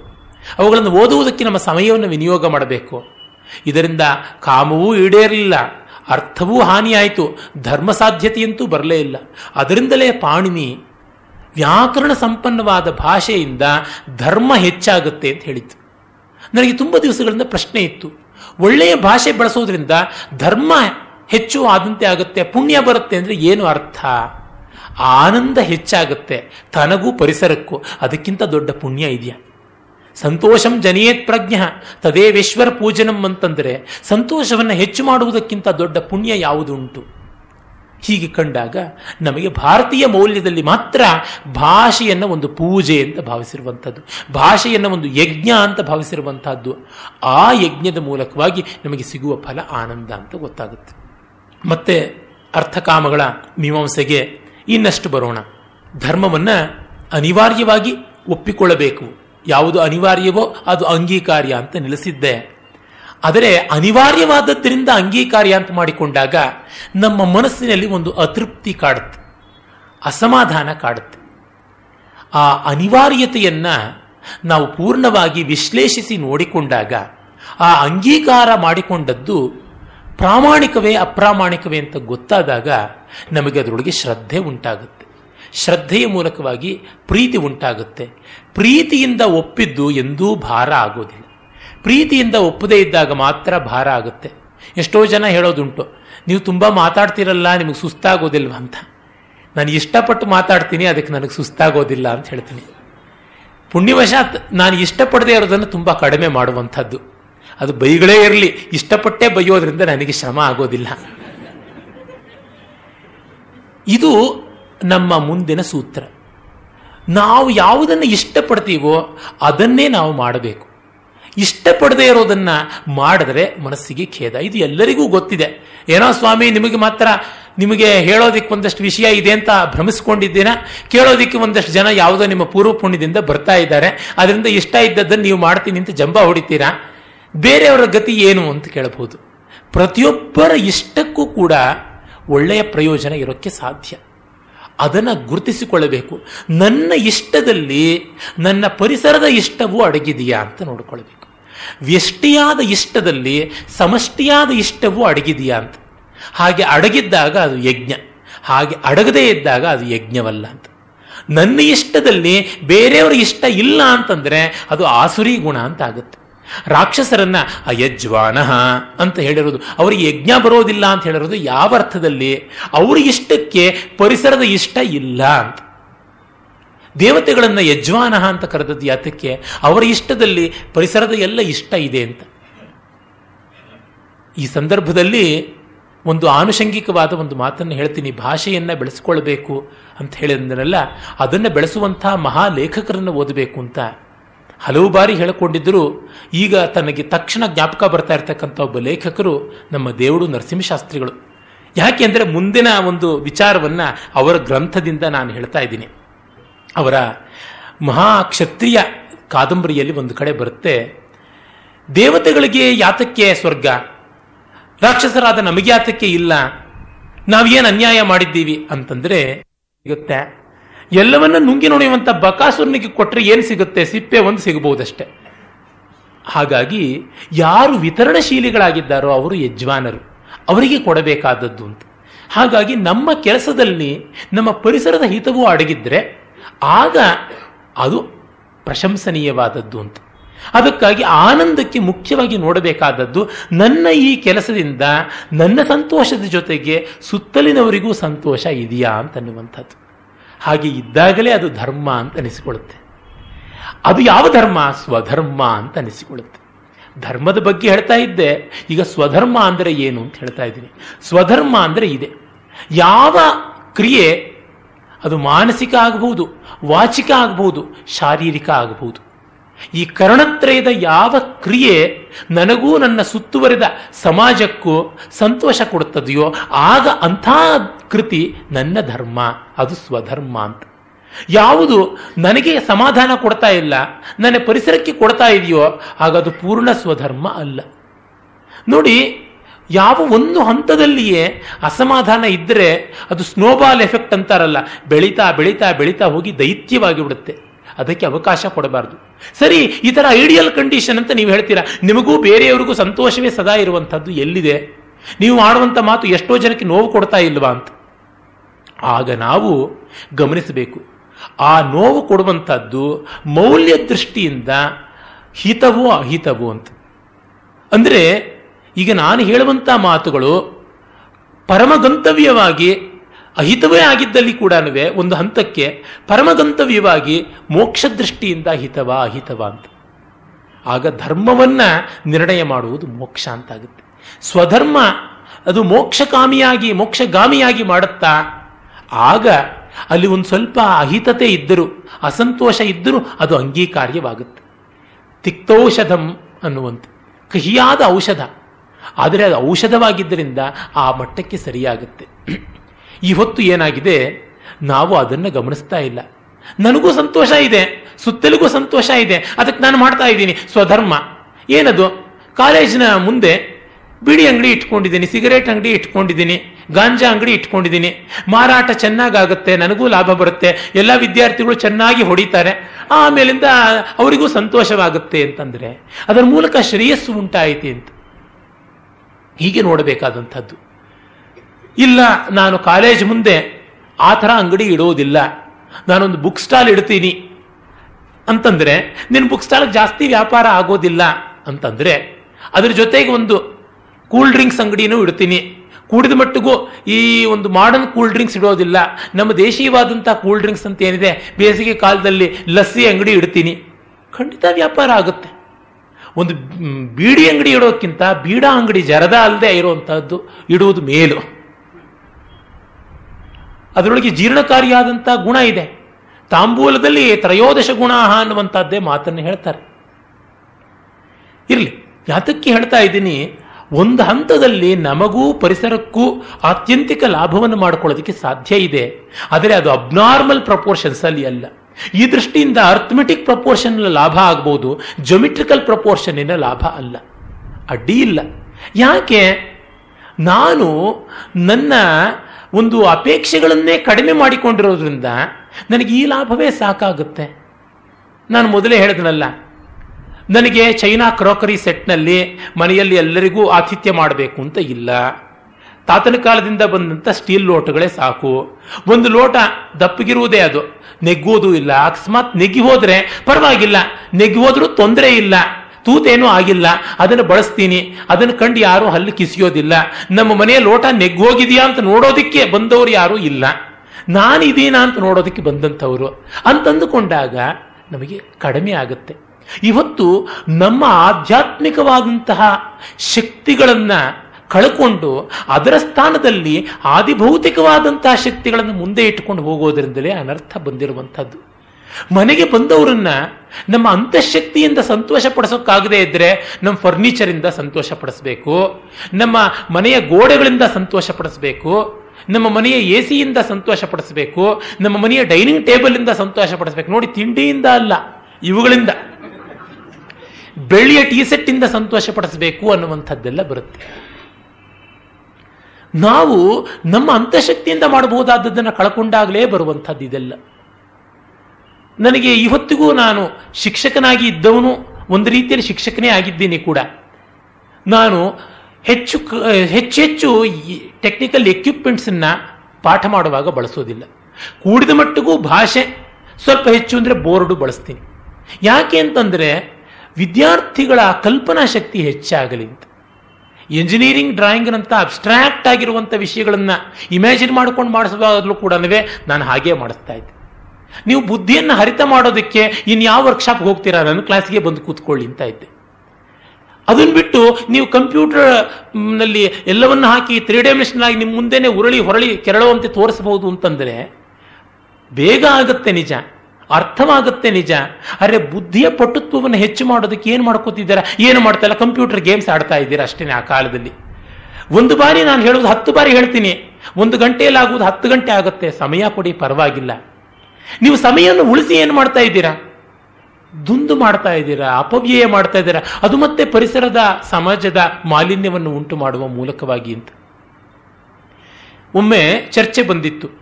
ಈ ಗಗನಚುಂಬಿಗಳನ್ನು ಮಾಡ್ತಾ ಇದ್ದೀರಲ್ಲ, ಅದು ಸರಿಯಾ ಅಂತ. ನಾನು ವಿದ್ಯಾರ್ಥಿ ದಶೆಯಿಂದ ಕೆಲಸಕ್ಕಾಗಿ ಹತ್ತು ಕಡೆ ಹುಡುಕುವಾಗ ಗ್ರೂಪ್ ಡಿಸ್ಕಷನ್ ಅಂತ ಒಂದು ನಡೀತಾ ಇದ್ರು. ಆಗ ಸ್ಕೈ ಸ್ಕ್ರೇಪರ್ಸ್ ಆರ್ ದ ಅಂತ. ಕೆಲವರು ಆರು ಏಳು ಜನ ಇರೋರು, ಎಸ್, ಅದರಿಂದ ಸ್ಪೇಸ್ ಸೇವ್ ಆಗುತ್ತೆ ಅಂತ ನಾನು ಕೇಳಿದೆ. ಒಂದು ಎಕರೆ ಜಾಗದಲ್ಲಿ ಒಂದು ಗಗನಚುಂಬಿಯನ್ನು ಕಟ್ಟಿ ಮಿಕ್ಕ ಜಾಗವನ್ನೆಲ್ಲ ಖಾಲಿ ಬಿಡ್ತೀರಾ ಕಮರ್ಷಿಯಲ್ ಏರಿಯಾದಲ್ಲಿ ಒಂದು ಅಂಗಲ ಬಿಡದೆ ಎಲ್ಲವನ್ನ ಗಗನ ಗೋಪುರಗಳನ್ನಾಗಿ ಮಾಡಿಬಿಡ್ತಾ ಇದ್ದೀರಾ ಅಂತಂದ್ರೆ ಸ್ಪೇಸ್ ಸೇವ್ ಅಂತ ಹೇಗಾಗುತ್ತೆ? ಲಂಗ್ ಸ್ಪೇಸ್ ಅನ್ನೋದು ಉಳಿಯದೆ ಹೋಗುತ್ತಲ್ಲ, ಅದಕ್ಕೆ ಏನು ಹೇಳ್ತೀರಾ ಅಂತ? ಇವನು ಪ್ರಗತಿಗಾಮಿ ಅಲ್ಲ ಅಂತ ಆ ಗ್ರೂಪ್ ಟೆಸ್ಟ್ ಅಲ್ಲಿ ನನ್ನನ್ನು ಫೇಲ್ ಮಾಡಿಸಿದ್ರು. ತೊಂದರೆ ಇಲ್ಲ. ಎಚ್ ಎಂ ಟಿಯಲ್ಲಿ ಆದಂಥದ್ದದು ಆಮೇಲಿಂದ ಇನ್ನೊಮ್ಮೆ ಎಚ್ ಎಂ ಟಿನವರು ನನ್ನನ್ನು ಈ ಮೌಲ್ಯಗಳ ಬಗ್ಗೆ ಮಾತನಾಡೋದಕ್ಕಿಂತ ಭಾಷಣಕ್ಕೆ ಕರೆದಿದ್ರು. ನಾನು ಇದನ್ನೇ ಹೇಳಿದೆ, ತುಂಬಾ ಚೆನ್ನಾಗಿದೆ ಅಂತಂದ್ರು. ಇಪ್ಪತ್ತು ವರ್ಷಗಳ ಕೆಳಗೆ ಈ ಇದನ್ನೇ ಹೇಳಿ ಫೇಲ್ ಆಗಿದ್ದೆ ಅಂತಂದೆ.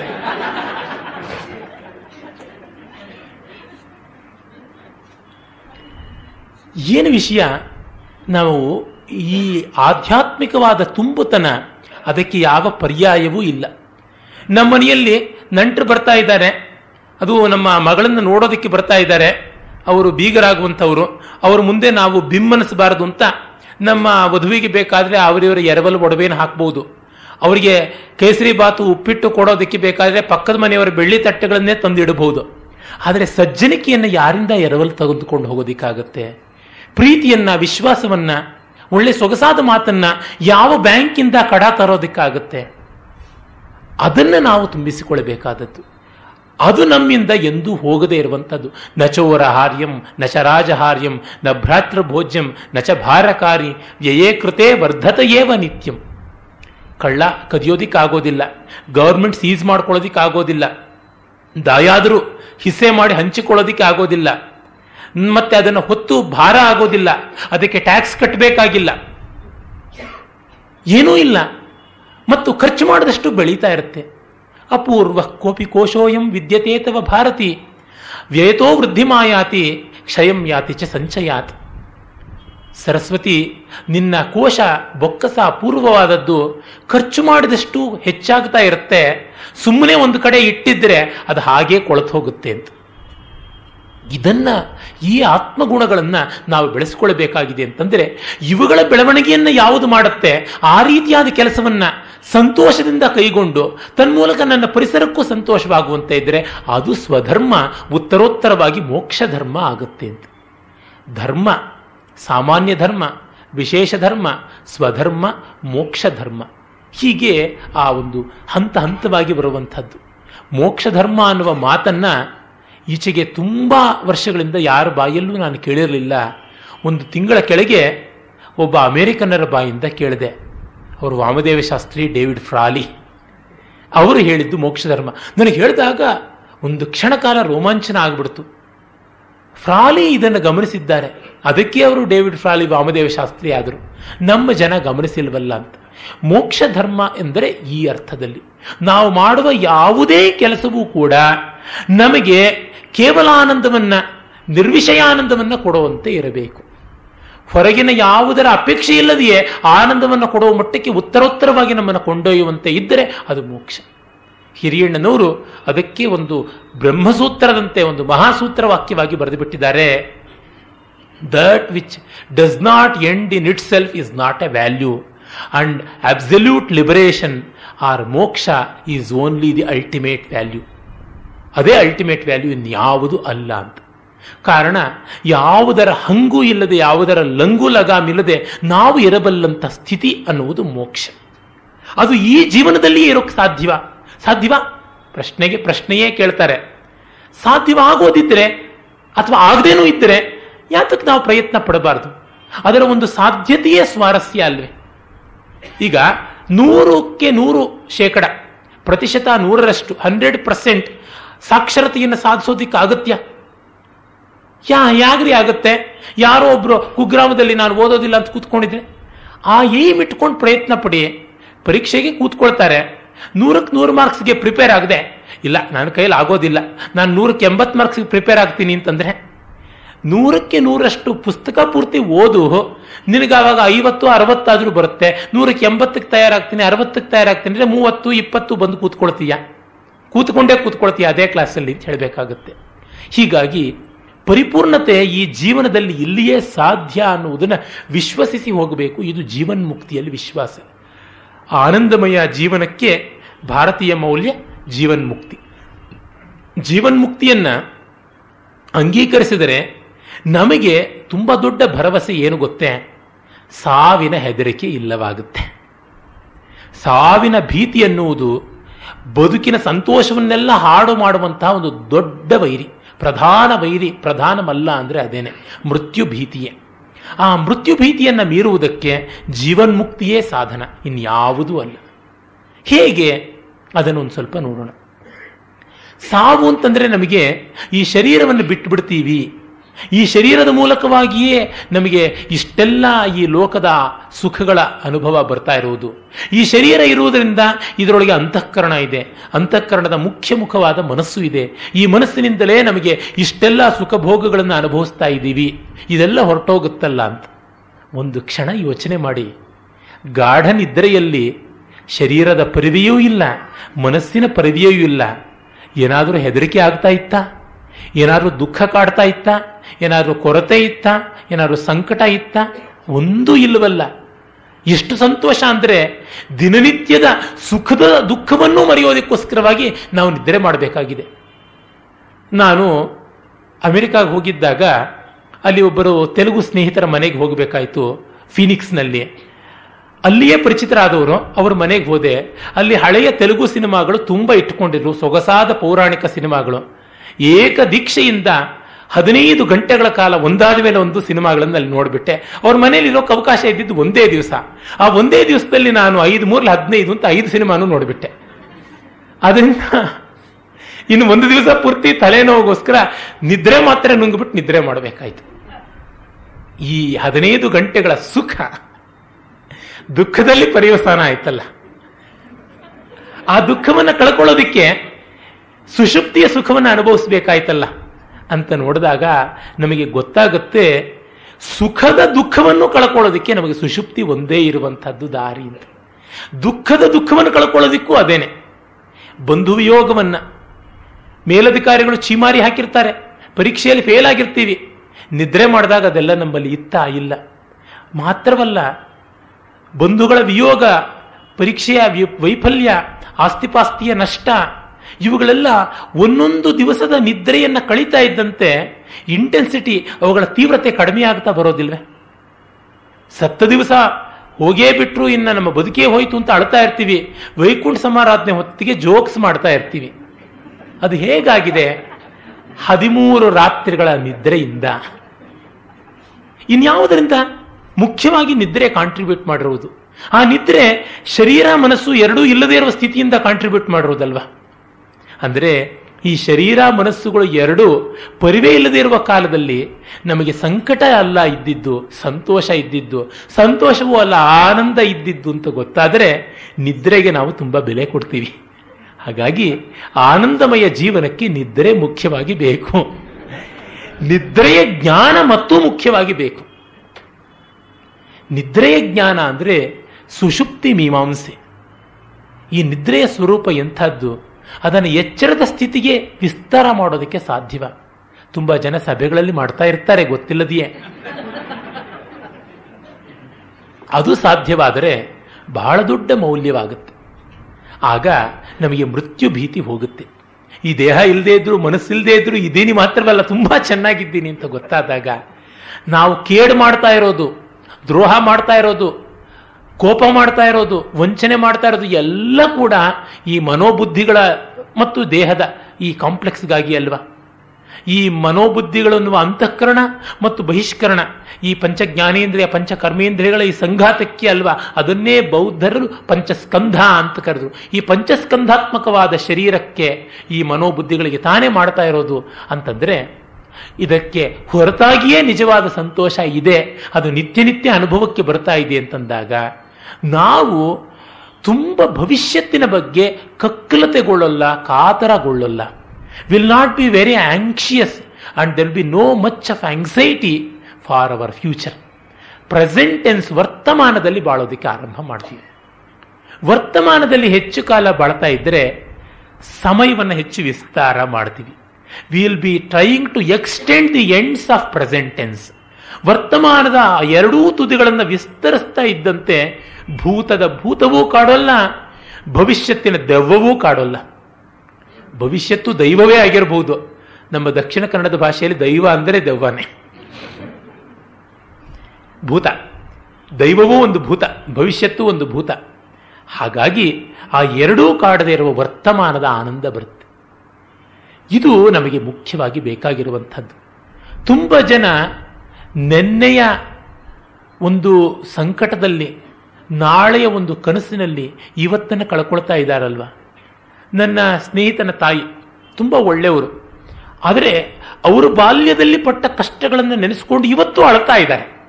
ಹಾಗಾಗಿ ಇವತ್ತಿನ ರುಚಿಯನ್ನು ಅವರು ಸಂತೋಷವಾಗಿ ಅನುಭವಿಸೋದಕ್ಕೆ ಆಗ್ತಾ ಇಲ್ಲ. ಅದನ್ನು ನಾವು ಮೀರಬೇಕಾಗುತ್ತೆ.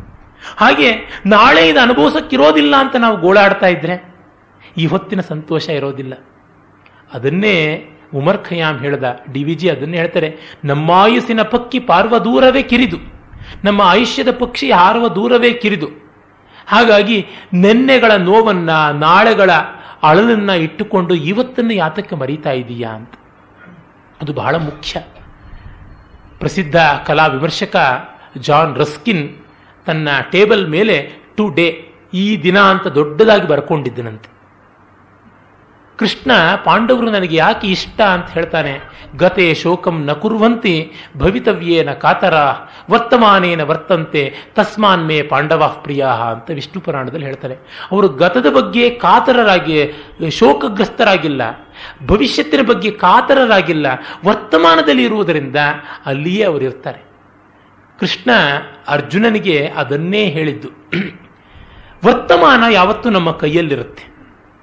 ಭೂತ ಭವಿಷ್ಯತ್ತು ನಮ್ಮ ಕೈಯಲ್ಲಿಲ್ಲ ನಮ್ಮ ಮನಸ್ಸಿನಲ್ಲಿದೆ. ನಮ್ಮ ಮನಸ್ಸಿನಲ್ಲಿರೋದನ್ನು ನಾವು ಮೆಟೀರಿಯಲೈಸ್ ಮಾಡೋಕ್ಕಾಗ್ತಾ ಇಲ್ಲ. ಹಾಗಿರುವಾಗ ಅದರ ಬಗ್ಗೆ ಯಾಕೆ ಯೋಚನೆ ಮಾಡಬೇಕು?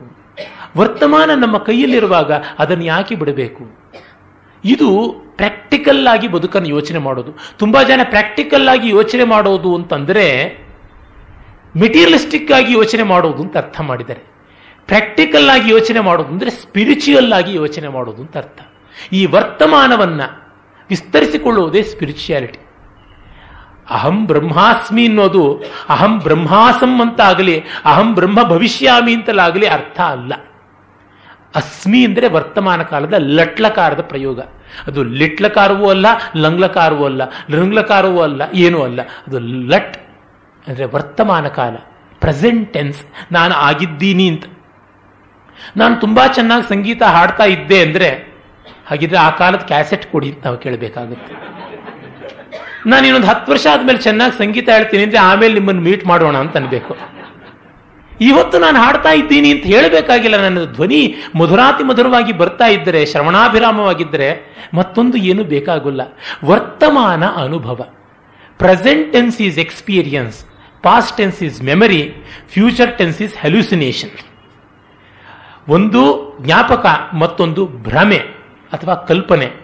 ಇದು ಮಾತ್ರ ಅನುಭವ. ಅನುಭವವೇ ಬಹಳ ಮುಖ್ಯವಾದದ್ದು ಅಂತ ಮೊತ್ತ ಮೊದಲಿಗೆ ನಾನು ಹೇಳಿದ ಮಾತು ಹಾಗಾಗಿ ಆನಂದಮಯ ಜೀವನಕ್ಕೆ ಅನುಭವವನ್ನ ಹೆಚ್ಚು ಒತ್ತಿ ಹಿಡಿದು ಬೆಲೆ ಕೊಡಬೇಕು. ಆ ಅನುಭವದ ಮುಂದೆ ಯಾವ ಗುರು ಹೇಳಿದ್ರು, ಯಾವ ಶಾಸ್ತ್ರ ಹೇಳಿದ್ರು ಪಕ್ಕಕ್ಕೆ ಎತ್ತಿ ಬಿಸಾಕಬೇಕಾಗುತ್ತೆ. ಯಾಕೆ? ಅದು ನನಗೆ ಅನುಭವಕ್ಕೆ ಎಟಕ್ತಾ ಇಲ್ಲ ಅಂದರೆ ನನ್ನದಾಗಿಲ್ಲ ಅಂತ ಅರ್ಥ. ಒಂದು ಸರಳವಾದ ಉದಾಹರಣೆ ಹೇಳ್ತೀನಿ. ಮತ್ತೆ ಅದಕ್ಕೆ ಇನ್ನೊಂದು ಮೊದಲಿಗೆ ಒಂದು ಸೂತ್ರವನ್ನು ಹೇಳಿಬಿಡ್ತೀನಿ. ನನ್ನದಾಗದೇ ಇದ್ದದ್ದು ಎಂದೂ ನನಗೆ ಆನಂದ ಕೊಡುವುದಿಲ್ಲ. ನನ್ನದಾಗುವುದು ಅಂದರೆ ನನ್ನ ಅನುಭವದಲ್ಲಿ ಸಿದ್ಧವಾಗುವಂಥದ್ದು. ನನ್ನದಾದ ಮೇಲೆ ಆತಂಕ ಇರುವುದಿಲ್ಲ. ಈಗ ನೋಡಿ, ನಾವು ಪರೀಕ್ಷೆಯಲ್ಲಿ ವಿದ್ಯಾರ್ಥಿಗಳು ಬರೆಯುವಾಗ ತುಂಬ ಆಂಗ್ಸೈಟಿ ಅವ್ರಿಗೆ ಯಾಕಾಗುತ್ತೆ? ಉತ್ತರವನ್ನು ಅವರದಾಗಿ ಅವರು ಬರೆಯೋಕ್ಕಾಗ್ತಾ ಇಲ್ವ ಅದರಿಂದ ಪುಸ್ತಕದಲ್ಲಿ ಹೇಗಿದೆಯೋ ಹಾಗೇ ಬರಿಬೇಕು ಅಂತಂದ್ರೆ ಪರಮ ಸಂಕಟ. ಅದನ್ನು ಹಾಗೆ ಬಹಾರ್ಟ್ ಮಾಡಿ ವಾಂತಿ ಮಾಡಬೇಕು. ಆದರೆ ನನ್ನದಾಗಿ ಜೀರ್ಣಿಸಿಕೊಂಡಾಗ ನನ್ನ ಭಾಷೆಯಲ್ಲಿ ನಾನು ಬರೀಬಹುದು. ಅರ್ಥ ಮಾಡಿಕೊಳ್ಳುವುದು ಅಂದ್ರೆ ಏನು?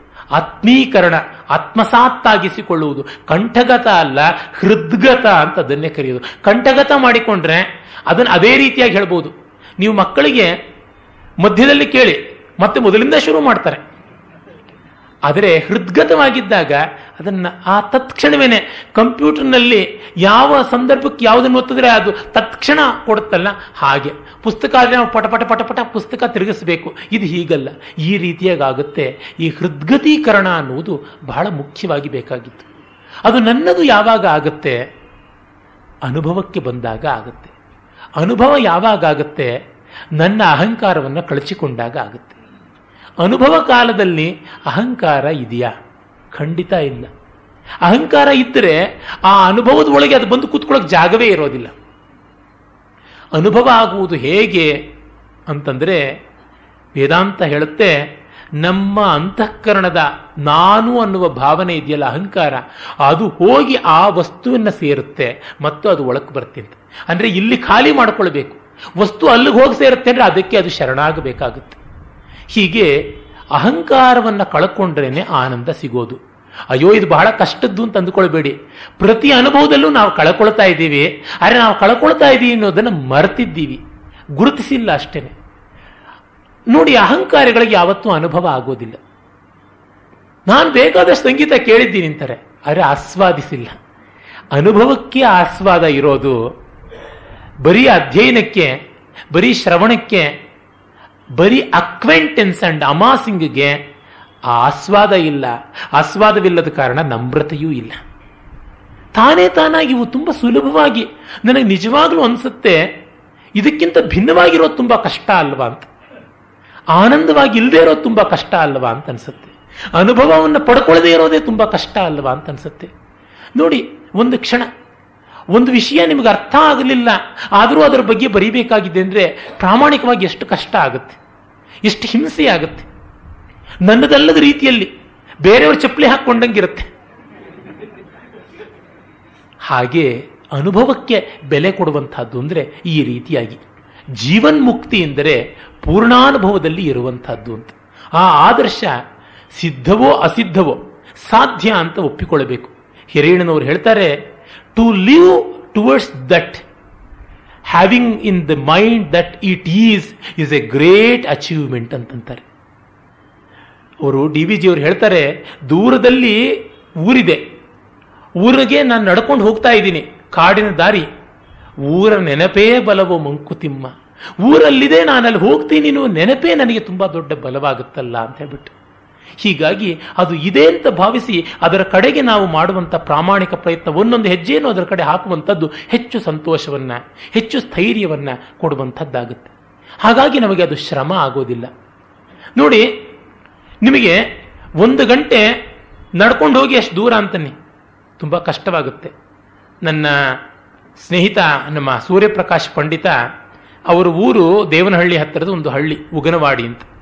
ಅಲ್ಲಿಗೆ ಅವನ ಕಸಿನ್ಸ್ ಜೊತೆ ಅವನು ಒಮ್ಮೆ ನಡ್ಕೊಂಡು ಹೋದನಂತೆ. ಸುಮಾರು ಒಂದು ಮೂವತ್ತು ನಲವತ್ತು ಕಿಲೋಮೀಟರ್ ಆಗುತ್ತೆ. ಅಷ್ಟು ದೂರ ಹೇಗೆ ನಡೆದಿದ್ದು ಅಂತಂದ್ರೆ ಕ್ರಿಕೆಟ್ ಬ್ಯಾಟು ಬಾಲು ಇಟ್ಕೊಂಡು ಹೋಗಿದ್ದು ಅಂತ. ದಾರಿ ಉದ್ದಕ್ಕೂ ಕ್ರಿಕೆಟ್ ಆಡ್ತಾ ಹೋಗಿದ್ದು ಅಂತ.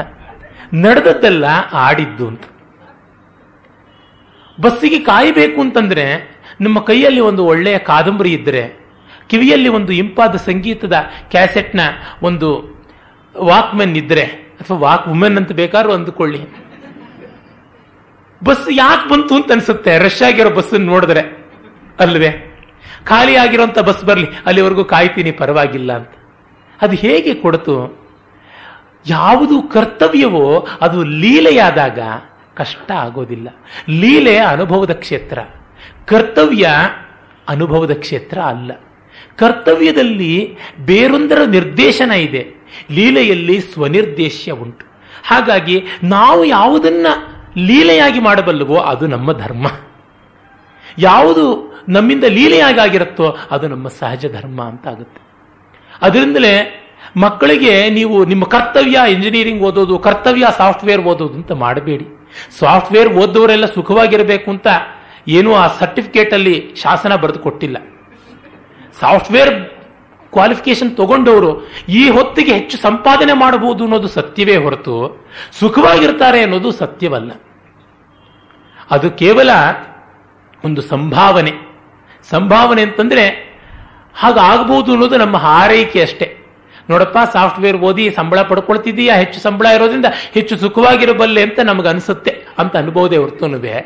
ಇರ್ತೀಯ ಅಂತ ಹೇಳ್ಬಿಟ್ಟಿದನುವೆ ಬ್ರಹ್ಮಾಸ್ಮಿ ಅನ್ನೋ ತರಹ ಏನು ಹೇಳೋದಕ್ಕೆ ಸಾಧ್ಯ ಇಲ್ಲ. ಹೀಗಾಗಿ ನಾವು ಮುಖ್ಯವಾಗಿ ಗಮನಿಸಬೇಕಾಗಿರುವುದು ಲೀಲೆಯಲ್ಲಿ ನಮಗೆ ಹೆಚ್ಚಿನ ಆನಂದ ಇದೆ. ಅದರ ಕಡೆಗೆ ನಮ್ಮ ಪ್ರಯತ್ನ ಇರಬೇಕು. ಆ ಲೀಲೆ ಬ್ರಹ್ಮದ ಸಹಜ ಸ್ವಭಾವ. ಅದರಿಂದಲೇ ಬ್ರಹ್ಮಸೂತ್ರದಲ್ಲಿ ಲೋಕವತ್ತು ಲೀಲಾ ಕೈವಲ್ಯಂ ಬ್ರಹ್ಮದ ಒಂದು ಆಕ್ಟಿವಿಟಿ ಲೋಕಲೀಲೆ ಅಂತ ಭಾವಿಸಿರುವಂಥದ್ದು. ಲೋಕಲೀಲೆ. ಅದರಿಂದಲೇ ನೋಡಿ ನೀವು ಗಮನಿಸಿರಬಹುದು. ಕೆಲವರು ನಾಟಕಗಳಿಗೆ, ಸಿನಿಮಾಗಳಿಗೆ ಹೋದರೆ ಅಲ್ಲಿಯ ಹಾರರ್ ಸಂದರ್ಭ ಬಂದರೆ, ಆಹಾ ಅಂತ ಹೆದರ್ಕೊಂಡು ಬಿಡ್ತಾರೆ, ಕಣ್ಣು ಮುಚ್ಕೊಂಡು ಬಿಡ್ತಾರೆ. ಅಥವಾ ವಿಲನ್ಗಳೇನಾದ್ರು ಹಿಂಸೆ ಮಾಡ್ತಾ ಇದ್ರೆ ಹೀರೋಯಿನನ್ನೋ ಹೀರೋನೋ, ಹಾಗೆ ಮಾಡ್ತಾ ಇದ್ದಾನಲ್ಲ, ಅವನು ಚೆಚ್ಚಬಾರ್ದೆ, ಮತ್ತೊಂದು ಮಾಡಬಾರ್ದೆ ಅಂತ ಏನಾಗುತ್ತೆ? ಆ ದೇಶಕಾಲ ವಿವಶಾವೇಶ ಅನ್ನುವ ರಸದೋಷ ಬಂದು ಕೂತ್ಕೊಳ್ಳುತ್ತೆ. ಇವರು ಓವರ್ ಇನ್ವಾಲ್ವ್ ಆಗಿಬಿಡ್ತಾರೆ. ಆದರೆ ರಸಿಕನಾದವನಿಗೆ ಹಾಗಲ್ಲ. ಅಲ್ಲಿಯ ರಾಗ, ದ್ವೇಷ ಎಲ್ಲ ಕೂಡ ಆನಂದವಾಗಿರುತ್ತೆ. ಅದು ಲೀಲೆ. ಲೀಲೆಗೆ ಬಂದಾಗ ನಾವು ಹಾಸ್ಪಿಟಲ್ ಓಡಾಟವನ್ನು ಪಾರ್ಟ್ ಆಫ್ ದಿ ಗೇಮ್ ಅಂತ ಅಂದ್ಕೋತೀವಿ.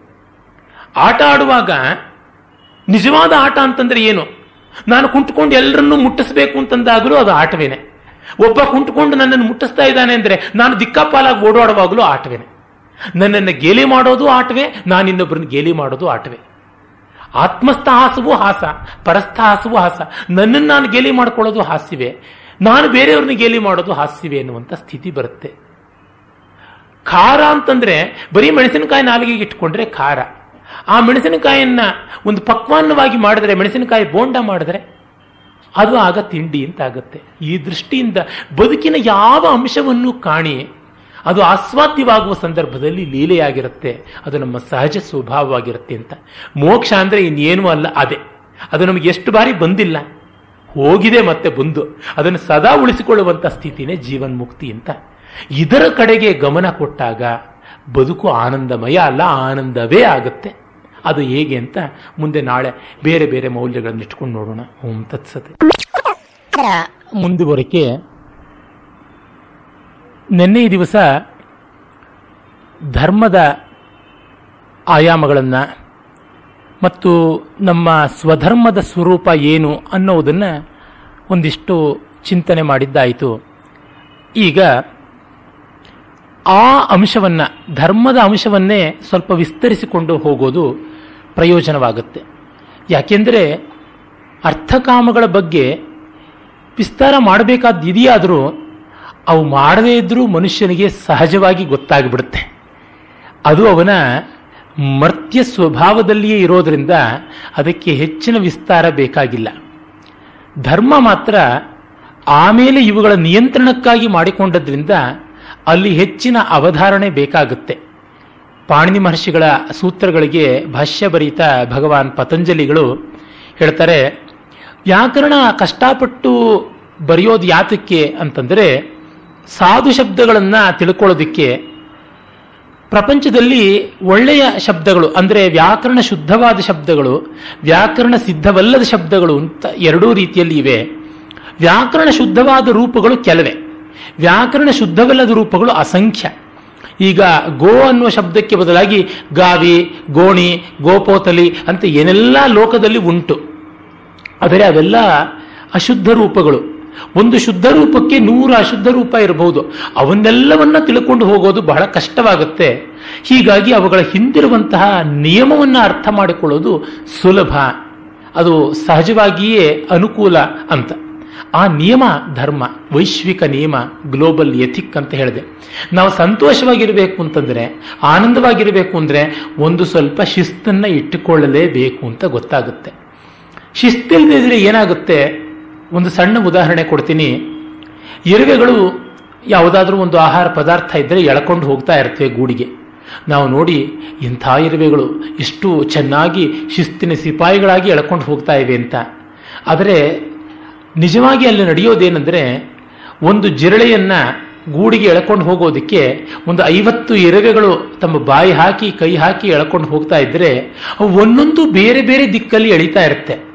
ಆದರೆ ಅವುಗಳೆಲ್ಲದ ರಿಸಲ್ಟೆಂಟ್ ಫೋರ್ಸ್ ಅಂತ ಏನು ಹೇಳ್ತಾರೆ? ಪರಿಣಾಮಿಯಾದಂತಹ ಬಲ ಅದು ಗೂಡಿನ ಕಡೆಗಿದ್ದರೆ ಹೋಗ್ತಾ ಇರುತ್ತೆ. ನಿಜವಾಗಿ ನೋಡಿದ್ರೆ ಒಂದು ಐದಾರು ಇರುವೆ ಸಾಕಾಗ್ತಾ ಇತ್ತು ಒಂದು ದಿಕ್ಕಲ್ಲಿ ಎಳ್ಕೊಂಡು ಹೋಗೋದಿಕ್ಕೆ. ಅವು ಈ ಫಿಸಿಕ್ಸ್ನ ಫೋರ್ಸ್ ಅನಾಲಿಸಿಸ್ ಮಾಡದೇ ಇರೋದ್ರಿಂದ ದಿಕ್ಕಾಪಾಲಾಗಿ ಹೋಗ್ತಾ ಇವೆ ಅಂತ. ಈ ಫೋರ್ಸ್ ಅನಾಲಿಸಿಸ್ನ ಭೌತ ಒಂದು ಶಾಸ್ತ್ರ. ಈ ಶಾಸ್ತ್ರ ಇದ್ದರೆ ಅವುಗಳಿಗೆ ಸುಲಭವಾಗುತ್ತೆ ಅಂತ. ನಿಮಗೆ ಗೊತ್ತಿದೆ, ಸನ್ನೆಗೋಲು ಉದ್ದವಾಗಿದ್ದಷ್ಟು ಅಲ್ಪವಾದ ಬಲ ಪ್ರಯೋಗದಿಂದ ಮಹತ್ತಾದ ಭಾರವನ್ನು ಎತ್ತಬಹುದು ಅಂತ. ಈ ಪೈಥಾಗ್ರಸ್ ತೀರಂ ಅಂತ ಯಾವುದು ನಮ್ಮ ಶಾಲೆಗಳಲ್ಲಿ ಪ್ರಸಿದ್ಧವಾಗಿದೆ, ಅದನ್ನು ನಾವು ಬೋಧಾಯನ ನಿಯಮ ಅಂತಲೇ ಕರಿಬಹುದು. ಬೋಧಾಯನ ಸ್ಥಿರಂ ಅಂತ ಕರಿಬಹುದು. ಬೋಧಾಯನ ಶುಲ್ಭ ಸೂತ್ರಗಳಲ್ಲಿಯೇ ಮೊದಲು ಅದು ಕಾಣಿಸಿಕೊಳ್ಳುತ್ತೆ. ಅದನ್ನು ಡಾಂಕಿ ಸ್ಥಿರಂ ಅಂತ ಕೂಡ ಇಂಗ್ಲಿಷ್ನಲ್ಲಿ ಹೇಳ್ತಾರೆ. ಯಾಕೆಂದ್ರೆ the sum of the squares of the sides is equal to the square of the hypotenuse ಅಂತ ಏನು ಹೇಳ್ತಾರೆ ರೈಟ್ ಆಂಗಲ್ನಲ್ಲಿ ಆಗುವಂತ ಆ ಒಂದು ನಿಯಮದಲ್ಲಿ ಕತ್ತೆಗೂ ಗೊತ್ತಿದೆ ಹೀಗೆ ಎಲ್ ಶೇಪ್ನಲ್ಲಿರುವಂಥ ಎಲ್ ಆಕಾರದಲ್ಲಿರುವಂಥ ದಾರಿಗಿಂತ ಅದಕ್ಕೆ ಲಂಬವಾಗಿ ಇರುವಂಥ ಒಂದು ಕರ್ಣ ರೂಪದಲ್ಲಿ ಆ ಹೈಪಾಟಿನ್ಯೂಸ್ ದಾರಿಯಲ್ಲಿ ಹೋಗೋದು ಸುಲಭ ಶಾರ್ಟ್ ಕಟ್ ಅಂತ ಗೊತ್ತಿದೆ ಅಂತ. ಇಷ್ಟು ಮಟ್ಟದ ವಿವೇಕ ಅನ್ನೋದನ್ನು ಶಾಸ್ತ್ರ ಅಂತ ಕರೆಯೋದು.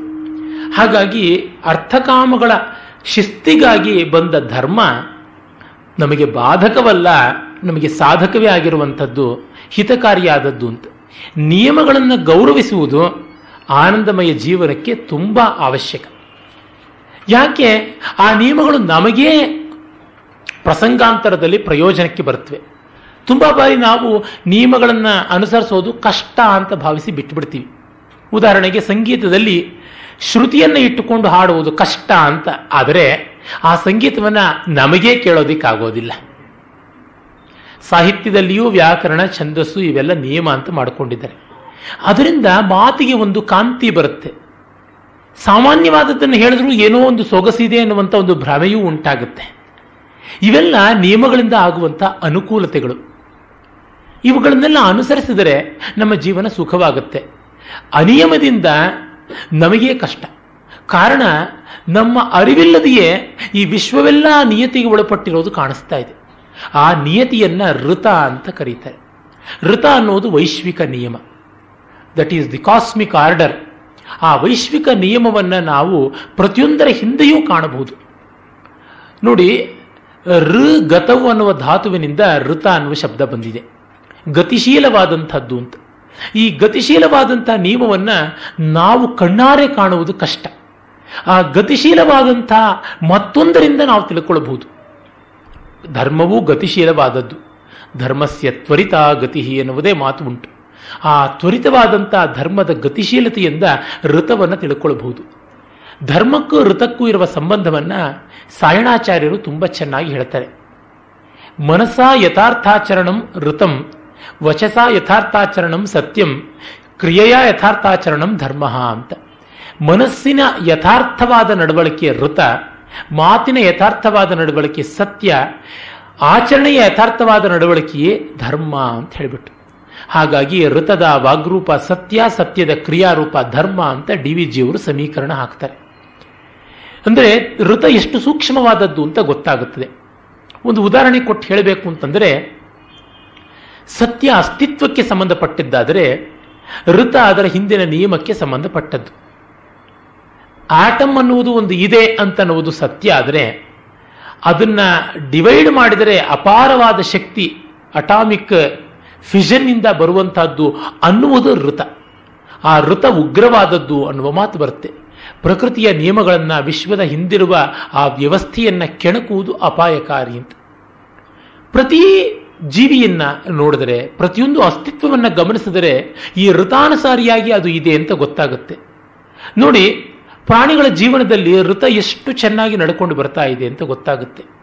ಅವುಗಳು ಆಯಾ ಕಾಲಕ್ಕೆ ಎಲ್ಲವನ್ನ ನಿರ್ವಾಹ ಮಾಡಿಕೊಂಡು ಬರ್ತಾ ಇವೆ. ಅವುಗಳ ಆಹಾರ, ನಿದ್ರಾ, ಭಯ, ಮೈಥುನಾದಿಗಳು ಎಲ್ಲವೂ ಕೂಡ ಋತಾನುಶೀಲವಾಗಿ ಇವೆ. ಆದರೆ ಮನುಷ್ಯನಿಗೆ ಹಾಗಿಲ್ಲ. ಯಾವಾಗಂದ್ರೆ ಆವಾಗ ಆಹಾರ, ಯಾವಾಗಂದ್ರೆ ಆವಾಗ ಮೈಥುನ ಈ ರೀತಿಯಾದದ್ದು ನಡೀತಾ ಇದೆ.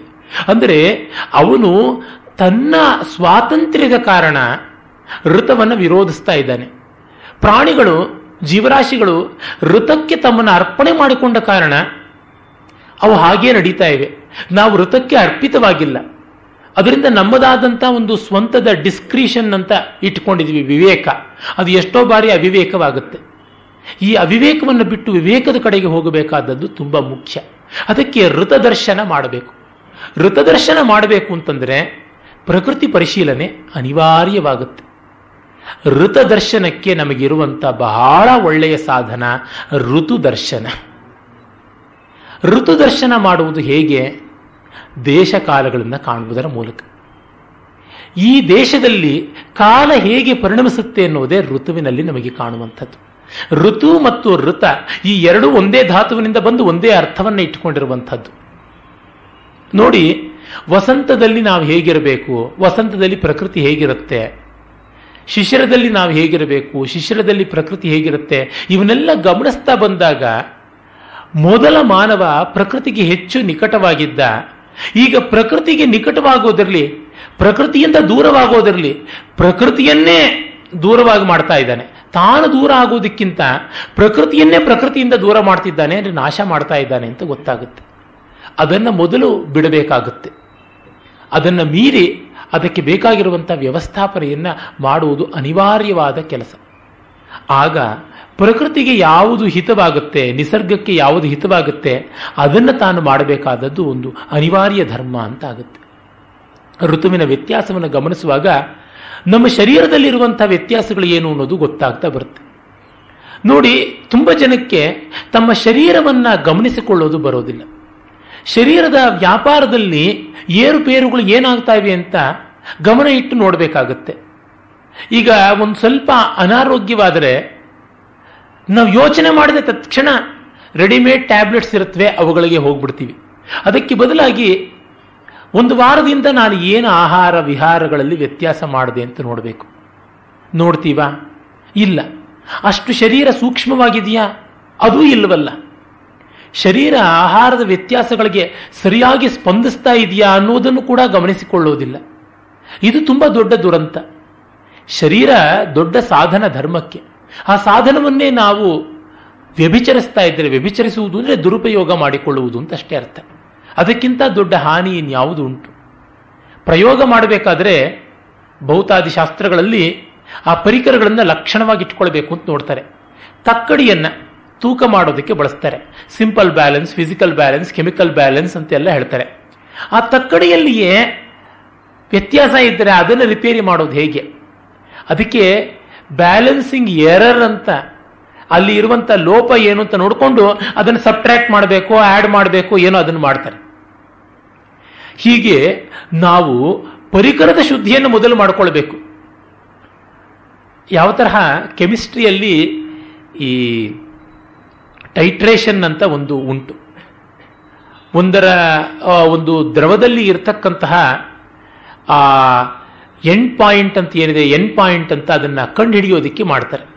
ಹಾಗೆ ಮಾಡುವ ಮುನ್ನ ಯಾವ ಒಂದು ಬ್ಯೂರೆಟ್ನಲ್ಲಿಯೋ, ಪಿಪೆಟ್ನಲ್ಲಿಯೋ, ಆ ಬ್ಯೂರೆಟ್ ಸೊಲ್ಯೂಷನ್, ಪಿಪೆಟ್ ಸೊಲ್ಯೂಷನ್ ಅಂತ ಇರುತ್ತೆ, ಅವುಗಳನ್ನು ಸಂಗ್ರಹ ಮಾಡಿಕೊಳ್ಬೇಕಾಗುತ್ತೆ. ಈಗ one fifty M L, two fifty M L ಈ ರೀತಿಯಾಗಿ. ಹಾಗೆ ಮಾಡಿಕೊಳ್ಳುವಾಗ ನೀರಿನಿಂದ ಶುಭ್ರವಾಗಿ ಅವುಗಳನ್ನು ತೊಳೆದಿರ್ತೀವಿ. ತೊಳೆದಿರೋದ್ರೊಳಗೆ ಹಾಗೆ ಹಾಕ್ಕೊಂಡು ಬಿಡಬಾರ್ದು ಮೊದಲು ಈ ಬ್ಯೂರೆಟ್ ಸೊಲ್ಯೂಷನ್ ಯಾವುದೋ ಒಂದಿರುತ್ತೆ. ಕಾಪರ್ ಸಲ್ಫೇಟ್ ಸೊಲ್ಯೂಷನ್ ಅಂತ ಇದ್ರೆ, ಅಥವಾ ಪೊಟ್ಯಾಸಿಯಂ ಪರಾಮಾಂಗ್ನೇಟ್ ಸೊಲ್ಯೂಷನ್ ಅಂತಿದ್ರೆ ಅದನ್ನ ಒಂದ್ ಎರಡು ಚಮಚಷ್ಟು ಹಾಕ್ಕೊಂಡು ಅದರೊಳಗೆಲ್ಲ ರಿನ್ಸ್ ಮಾಡಬೇಕು, ತೊಳಸಬೇಕು ಅಂತ. ಆಗ ಅದು ಶುದ್ಧವಾಯಿತು ಅಂತ ಹೇಳ್ಬಿಟ್ಟು. ಆ ತರಹ ಪ್ರತಿಯೊಂದು ಹಂತದಲ್ಲಿಯೂ ಅಷ್ಟು ಶುದ್ಧೀಕರಣವನ್ನ ಒಂದು ಭೌತ ಪ್ರಯೋಗವೇ ನಿರೀಕ್ಷೆ ಮಾಡಿದರೆ ಆಧ್ಯಾತ್ಮಿಕವಾದಂಥ ಪ್ರಯೋಗದವರೆಗೆ ಕೈಗೊಳ್ಳಬೇಕಾಗಿರುವಂಥ ಈ ಶರೀರವನ್ನ ಯಾವ ರೀತಿಯಾಗಿ ಋತಸ್ಪಂದನಕ್ಕೆ ಅನುಕೂಲವಾಗಿ ಶ್ರುತಿ ಮಾಡಬೇಕಾಗಿದೆ ಅಲ್ವೇ ಇದನ್ನು ಗಮನಿಸಿಕೊಳ್ಳಬೇಕು. ಅದಕ್ಕಾಗಿ ನಾವು ದೇಹಾವಲೋಕನ ಮಾಡಿಕೊಳ್ಳಬೇಕು. ದೇಹಾವಲೋಕನ ಅಂದರೆ ಕನ್ನಡಿ ಮುಂದೆ ನಿಂತುಕೊಂಡು ಮಾಡಿಕೊಳ್ಳೋದು ಅಂತ ಅಲ್ಲ. ಅದನ್ನು ಮೊದಲು ಬಿಡಬೇಕು. ದೇಹದೊಳಗೆ ಈ ಪಂಚ ಪ್ರಾಣಗಳು ಯಾವ ರೀತಿಯಾಗಿ ತಮ್ಮ ಕೆಲಸಗಳನ್ನು ನಿರ್ವಾಹ ಮಾಡ್ತಾ ಇವೆ ಅನ್ನೋದನ್ನು ಗಮನಿಸಿಕೊಳ್ಬೇಕಾಗುತ್ತೆ ಪ್ರಾಣ ಹೇಗಿದೆ? ಅಪಾನ ಹೇಗಿದೆ, ಸಮಾನ ಹೇಗಿದೆ, ಉದಾನ ಹೇಗಿದೆ ವ್ಯಾನ ಹೇಗಿದೆ ಅಂತನ್ನುವುದನ್ನು ನೋಡಿಕೊಳ್ಳಬೇಕಾದದ್ದು. ಯಾರಿಗೆ ಆಹಾರ ವಿಹಾರಗಳಲ್ಲಿ ಒಂದು ಯುಕ್ತತೆ ಇದೆ, ಅವರಿಗೆ ಇದನ್ನು ನೋಡಿಕೊಳ್ಳೋದು ಸುಲಭವಾಗುತ್ತೆ. ಚೆನ್ನಾಗಿ ಸಂಗೀತದಲ್ಲಿ ನುರಿತವರಿಗೆ, ಶ್ರುತಿಯನ್ನ ಚೆನ್ನಾಗಿ ತಮ್ಮಲ್ಲಿ ಮೈಗೂಡಿಸಿಕೊಂಡವರಿಗೆ, ಒಂದು ಸ್ವಲ್ಪ ಶ್ರುತಿಯ ಏರುಪೇರಾದರೂ ತಕ್ಷಣ ಗೊತ್ತಾಗಿಬಿಡುತ್ತೆ. ನಾಲಿಗೆಯನ್ನ ಚೆನ್ನಾಗಿ ಆಹಾರಗಳಿಗೆ ರುಚಿಗಳಿಗೆ ಒಗ್ಗಿಸಿದವರಿಗೆ ಉಪ್ಪು ಹೆಚ್ಚಾಯಿತೆ, ಖಾರ ಹೆಚ್ಚಾಯಿತೆ, ಹಾಗಿದ್ರೆ ಅದಕ್ಕೆ ಏನು ರಿಪೇರಿ ಮಾಡಬೇಕು, ಇದು ಕೂಡ ಗೊತ್ತಾಗಿಬಿಡುತ್ತೆ. ವ್ಯಾಕರಣವನ್ನು ಚೆನ್ನಾಗಿ ಅಭ್ಯಾಸ ಮಾಡಿದವರಿಗೆ ಮಾತು ಉಚ್ಚಾರಣೆಗೆ ಒಳಗಾಗ್ತಿದ್ದಂತೇನೆ ಅಲ್ಲಿ ಬಂದಂತ ಗುಣ ಯಾವುದು, ದೋಷ ಯಾವುದು ಅಂತ ತಾನೇ ತಾನಾಗಿ ಗೊತ್ತಾಗುತ್ತೆ. ಇದು ನಮಗೆ ಬೇಕಾಗಿರುವಂಥದ್ದು. ಇದಕ್ಕೆ ಯಾವುದೋ ಒಬ್ಬ ಹೊರಗಿನ ಡಾಕ್ಟರ್ನ ಇಟ್ಕೊಳ್ಬೇಕಾಗಿಲ್ಲ ನಮ್ಮನ್ನೇ ನಾವು ನೋಡಿಕೊಳ್ಬಹುದಾಗ ಆಗ ನಾವು ಕೂಡಿದ ಮಟ್ಟಿಗೆ ಸಾತ್ವಿಕ ಆಹಾರದ ಕಡೆಗೆ ಬರ್ತೀವಿ. ಈ ಸಂತೋಷ ಅನ್ನುವುದು, ಆನಂದ ಅನ್ನೋದು ಗುಣತ್ತರಿಗೆ ಮೀಮಾಂಸೆಗೂ ತುಂಬ ನಿಕಟವಾಗಿ ಸಂಬಂಧಪಟ್ಟಿರುವಂಥದ್ದು. ನೆನ್ನೆಯೂ ನಾನು ಈ ಸತ್ವ ರಜಸ್ಸುಗಳ ತಮಸ್ಸುಗಳ ಲಕ್ಷಣವನ್ನು ಹೇಳಿದ್ದೆ, ಪಂಚಕೋಶಗಳ ವಿಚಾರವನ್ನು ಕೂಡ ಹೇಳಿದ್ದೆ. ಇವೆಲ್ಲ ಒಂದಕ್ಕೊಂದು ತುಂಬ ನಿಕಟವಾಗಿ ಸಂಬಂಧಪಟ್ಟಿದ್ದು. ಇದನ್ನು ಪ್ರತ್ಯೇಕವಾಗಿ ಬಿಡಿಸಿ ತೋರಿಸೋಕ್ಕಾಗದೇ ಇರೋದ್ರಿಂದಲೇ ನನ್ನ ಭಾಷಣದಲ್ಲಿ ಎಲ್ಲ ಕಲಸ ಮೇಲೋಗರ ಆಗುತ್ತಲೇ ಇರುತ್ತೆ. ಅಲ್ಲಿಂದ ಇಲ್ಲಿಗೆ, ಇಲ್ಲಿಂದ ಅಲ್ಲಿಗೆ ಹಾರುವಂಥದ್ದು ನಡೆಯುತ್ತಲೇ ಇರುತ್ತದೆ. ಇರಲಿ.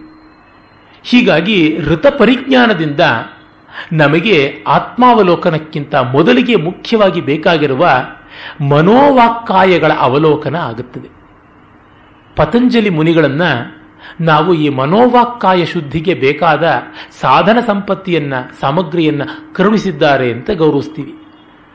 ಯೋಗದಿಂದ ಮನಸ್ಸಿನ, ವ್ಯಾಕರಣಶಾಸ್ತ್ರದಿಂದ ವಚಸ್ಸಿನ ಹಾಗೂ ಆಯುರ್ವೇದದಿಂದ ವಪುಸ್ಸು ಶರೀರದ ಶುದ್ಧಿಯನ್ನು ಮಾಡಿರ್ತಕ್ಕಂಥ ಆ ಪತಂಜಲಿಗೆ ಪ್ರಾಂಜಲಿಯಾಗಿ ನಾನು ಆನತನಾಗಿದ್ದೀನಿ, ನಮಸ್ಕಾರ ಮಾಡಿದ್ದೀನಿ ಎನ್ನುವ ಪ್ರಸಿದ್ಧವಾದ ಪತಂಜಲಿ ಮುನಿ ವಂದನ ಶ್ಲೋಕವನ್ನು ನಾವು ಕೇಳಿದ್ದೀವಿ. ಯೋಗೇನ ಚಿತ್ತಸ್ಯ ಪದೇನ ವಾಚ ಅಂತನ್ನುವಂಥದ್ದು, ಗೊತ್ತೇ ಇರಬಹುದು ಇದು ಈ ಐತಿಹಾಸಿಕವಾಗಿ ಆಧುನಿಕ ವಿದ್ವಾಂಸರು ಯೋಗಶಾಸ್ತ್ರಗಳ ಸಂಬಂಧಿತವಾದಂಥ ಯೋಗ ಸೂತ್ರಗಳನ್ನು ಬರೆದ ಪತಂಜಲಿಯೇ ಬೇರೆ. ಆಯುರ್ವೇದಕ್ಕೆ ಪತಂಜಲಿ ಹೆಸರಿನಲ್ಲಿ ಇವತ್ತು ಯಾವ ಗ್ರಂಥವೂ ಉಪಲಬ್ಧಿ ಇಲ್ಲ. ಮಹಾಭಾಷ್ಯಕಾರರಾದಂಥ ಪತಂಜಲಿಯೇ ಬೇರೆ ಅಂತ ಹೇಳ್ತಾರೆ. ಅವರು ಹೇಳುವುದು ತಥ್ಯ ಇರಬಹುದು, ಫ್ಯಾಕ್ಟ್ ಆಗಿರಬಹುದು. ಆದರೆ ನಾವು ಹೇಳೋದು ವ್ಯಾಲ್ಯೂ, ಮೌಲ್ಯ. ಏನೆಂದರೆ ಇದು ಮೂರು ಪರಸ್ಪರ ಸಂಬಂಧವಾದದ್ದು, ಇದರ ಮೂರರ ಶುದ್ಧಿಯು ಏಕಮೂಲದಿಂದ ಬರಬೇಕು ಅನ್ನುವುದು ನಮ್ಮ ಮುಖ್ಯ ತಾತ್ಪರ್ಯ. ಅದರಿಂದ ನಮಗೆ ಇದು ಮೂರಕ್ಕೂ ಕೂಡ ಒಂದು ಋಷಿಯ ಶಾಸ್ತ್ರ ಉಂಟು ಅಂತಂದಾಗ ಏಕಮೂಲತ್ವದ ತೀವ್ರತೆ ಏನು ಅಂತ ಗೊತ್ತಾಗುತ್ತೆ. ಅದನ್ನು ನಾವು ಅನುಸಂಧಾನ ಮಾಡಬೇಕು. ಇದಕ್ಕಾಗಿ ಪತಂಜಲಿ ಮಹಾಭಾಷ್ಯವೇ ಓದಬೇಕೆ ಯೋಗ ಸೂತ್ರಗಳನ್ನೇ ಅಭ್ಯಾಸ ಮಾಡಬೇಕೆ ಅಂತಂದ್ರೆ ಅದು ಅತ್ಯಂತ ಅನಿವಾರ್ಯವಾದದ್ದು ಅಂತಲ್ಲ. ಅದರ ಸಾರವನ್ನು, ಅದರ ದಿಗ್ದರ್ಶನ ಮಾಡಿಕೊಂಡರೂ ಸಾಕಾಗುತ್ತೆ. ತೊಂದರೆ ಇಲ್ಲ. ಆದರೆ ಅವುಗಳ ಬಗ್ಗೆ ಅರಿವಿರಬೇಕಾಗತ್ತೆ ನಮಗೆ. ನಾವು ಸಂಗೀತವನ್ನು ಸಂಗೀತ ಕಚೇರಿ ಮಾಡೋದಕ್ಕಾಗಿ ಕಲಿಯದೇ ಇದ್ದರೂ ನಾವು ಬಾತ್ರೂಮ್ ಸಿಂಗರ್ಸ್ ಆದರೂ ಆಗಬೇಕಲ್ಲ. ಅದಕ್ಕಾಗಿ ಆದರೂ ಬೇಕಲ್ಲ. ಮನೆ ಕೆಲಸ ಮಾಡ್ತಾ ಇರುವಾಗ ಒಂದು ಉಲ್ಲಾಸಕ್ಕಾಗಿ ಆದರೂ ಹಾಡಿಕೊಳ್ಳುವಷ್ಟು ಬೇಕಲ್ಲ. ಇಷ್ಟಾದರೂ ನಮಗೆ ಸಾಧಿತವಾಗಬೇಕು ಅಂದಾಗ ಆಯಾ ಮಟ್ಟಿಗೆ ಆ ಶಾಸ್ತ್ರಗಳ ಸಾರವನ್ನು ತಿಳ್ಕೊಂಡು ತಿಳಿದಿದ್ದನ್ನ ಅನ್ವಯ ಮಾಡಿಕೊಳ್ಳುವಂಥ ಪ್ರಜ್ಞೆ ಬೇಕಾಗುತ್ತೆ. ಇದಕ್ಕಾಗಿ ಒಂದಿಷ್ಟು ಪರಿಶ್ರಮ ಇದ್ದೇ ಇದೆ. ಸುಲಭದಲ್ಲಿ ಯಾವುದೂ ಸಿಗೋಲ್ಲ. ಸುಲಭದಲ್ಲಿ ಸಿಗುವಂಥದ್ದು ಇಷ್ಟೇ. ಸಾವು, ನೋವು, ರೋಗ, ರುಜಿನ. ಇನ್ಯಾವುದು ಅಲ್ಲ. ಆತ್ಮಹತ್ಯೆ ಒಂದು ಚಿಟಿಕೆ ವಿಷದಿಂದ ಆಗುತ್ತೆ, ಒಂದು ಬುಲೆಟ್ನಿಂದ ಆಗುತ್ತೆ, ಒಂದು ಹಗ್ಗದಿಂದ ಆಗುತ್ತೆ, ಒಂದು ಬೀಳುವಿಕೆ ಬೆಟ್ಟದ ಮೇಲಿಂದಲೋ, ನದಿ ಯಾವುದರಿಂದಲೋ ಆಗುತ್ತೆ. ಸುಲಭದಲ್ಲಿ ಸಾವು ಸಿಗುತ್ತೆ. ಹಾಗೆ ರೋಗ ಕೂಡ ಅಷ್ಟೇನೆ. ಯಾವುದಾದ್ರೂ ಒಂದನ್ನ ಅಳತೆ ಮೀರಿ ತಿಂದರೆ ಅಥವಾ ಯಾವುದಾದ್ರೂ ಒಂದನ್ನ ತಿನ್ನದೇನೆ ಉಳಿದ್ರೆ ಆಗುತ್ತೆ. ಆದರೆ ಒಳ್ಳೆಯ ಬದುಕು ಸುಲಭದಲ್ಲಿ ಸಿದ್ಧವಾಗುವಂಥದ್ದು ಅಲ್ಲ. ಅದಕ್ಕೆ ಒಂದಿಷ್ಟು ತೆರಲೇಬೇಕಾದದ್ದು ಇದೆ ಎನ್ನುವುದನ್ನು ನಾವು ಮರೆಯಲೇಬಾರದು. ಶಾರ್ಟ್ ಕಟ್ ಅನ್ನುವುದು ಬದುಕಿನಲ್ಲಿ ಇಲ್ಲ. ಜೀವನ ಪರೀಕ್ಷೆಗೆ ಕ್ವಶನ್ ಪೇಪರ್ ಲೀಕ್ ಆಗೋಲ್ಲ. ಕಾಪಿ ಮಾಡೋದಕ್ಕೆ ಆಗುವುದಿಲ್ಲ. ಮಾರ್ಕ್ಸ್ ಕಾರ್ಡ್ನ ಅಡ್ಜಸ್ಟ್ಮೆಂಟ್ ಮಾಡೋದಕ್ಕೆ ಸಾಧ್ಯ ಇಲ್ಲ. ಅಥವಾ ರಿಸಲ್ಟ್ನಲ್ಲಿ ಏನೇ ತಿರುವಾಕ್ಸ್ಬಿಡೋದಕ್ಕೂ ಸಾಧ್ಯ ಇಲ್ಲ. ಕಾರಣ, ಪ್ರತಿಯೊಬ್ಬರ ಕ್ವಶನ್ಗಳು ಬೇರೆ, ಪ್ರತಿಯೊಬ್ಬರ ವ್ಯಾಲ್ಯೂರು ಕೂಡ ಬೇರೆ. ಮತ್ತೆ ಇದರ ಸಿಲೆಬಸ್ ಕೂಡ ಬೇರೆ ಬೇರೆಯೇ ಆಗಿರುವಂಥದ್ದು. ಹಾಗಾಗಿ ಇನ್ನೊಬ್ಬರ ಕ್ವಶನ್ ಪೇಪರ್ ಲೀಕ್ ಆಗಿ ನಮಗೇನು ಪ್ರಯೋಜನವಾಗುತ್ತೆ? ಇನ್ನೊಬ್ಬರ ವ್ಯಾಲ್ಯೂರನ್ನು ನಾವು ಸರಿ ಮಾಡಿಕೊಂಡು ನಮಗೇನು ಪ್ರಯೋಜನವಾಗುತ್ತೆ? ಅದನ್ನು ಗಮನಿಸ್ಕೊಳ್ಬೇಕಾಗುತ್ತೆ. ಇಲ್ಲಿ ನೀವು ಸರಿಯಾದ ಉತ್ತರ ಬರೆದಿರಿ ಅನ್ನೋದಕ್ಕಿಂತ ಮುಖ್ಯವಾಗಿ ಉತ್ತರದ ಅನ್ವೇಷಣೆ ಪ್ರಾಮಾಣಿಕವಾಗಿದೆಯಾ ಅಂತ ನೋಡುವಂಥದ್ದು. More than the answer method is important ಅಂತ. ಅದರಿಂದಲೇ ಇದು ಸಿಇಟಿಗಳ ತರಹ ಜಿ ಆರ್ ಇ ಜಿ ಮ್ಯಾಟ್ಗಳ ತರಹ ಅಬ್ಜೆಕ್ಟಿವ್ ಟೈಪ್ ಆಫ್ ಆನ್ಸರ್ಗಳಲ್ಲ ಪೆನ್ಸಿಲ್ನಲ್ಲಿ ಕಪ್ಪು ಮಾಡುವಂಥದ್ದಲ್ಲ. ಎಸ್ ಎ ಟೈಪ್ ಆನ್ಸರ್ಸ್ ಇರುವಂಥದ್ದು. ಇಪ್ಪತ್ತು ಪೇಜ್ ಬರೀಬೇಕು. ನಿಮ್ಮ ಹ್ಯಾಂಡ್ ರೈಟಿಂಗಿಗೂ ಮಾರ್ಕ್ಸ್ ಉಂಟು. ಹಾಗೇನೆ ನಿಮ್ಮ ವಾಕ್ಯ ರಚನೆಗೆ ಮಾರ್ಕ್ಸ್ ಉಂಟು. ನಿಮ್ಮ ವಿಷಯವನ್ನ ಹಂತ ಹಂತವಾಗಿ, ತರ್ಕಬದ್ಧವಾಗಿ ಪ್ರತಿಪಾದನೆ ಮಾಡೋದಕ್ಕೂ ಮಾರ್ಕ್ಸ್ ಉಂಟು. ಎಲ್ಲಕ್ಕೂ ಮಾರ್ಕ್ಸ್ ಉಂಟು. ಯಾವುದಕ್ಕೂ ಇಲ್ಲ ಅಂತ ಇಲ್ಲ. ಅದರಿಂದ ಯಾವುದೂ ನಷ್ಟವಲ್ಲ. ಸ್ವಲ್ಪಮಪ್ಯಸ್ಯ ಧರ್ಮಸ್ಯ ತ್ರಾಯತೆ ಮಹತೋ ಭಯ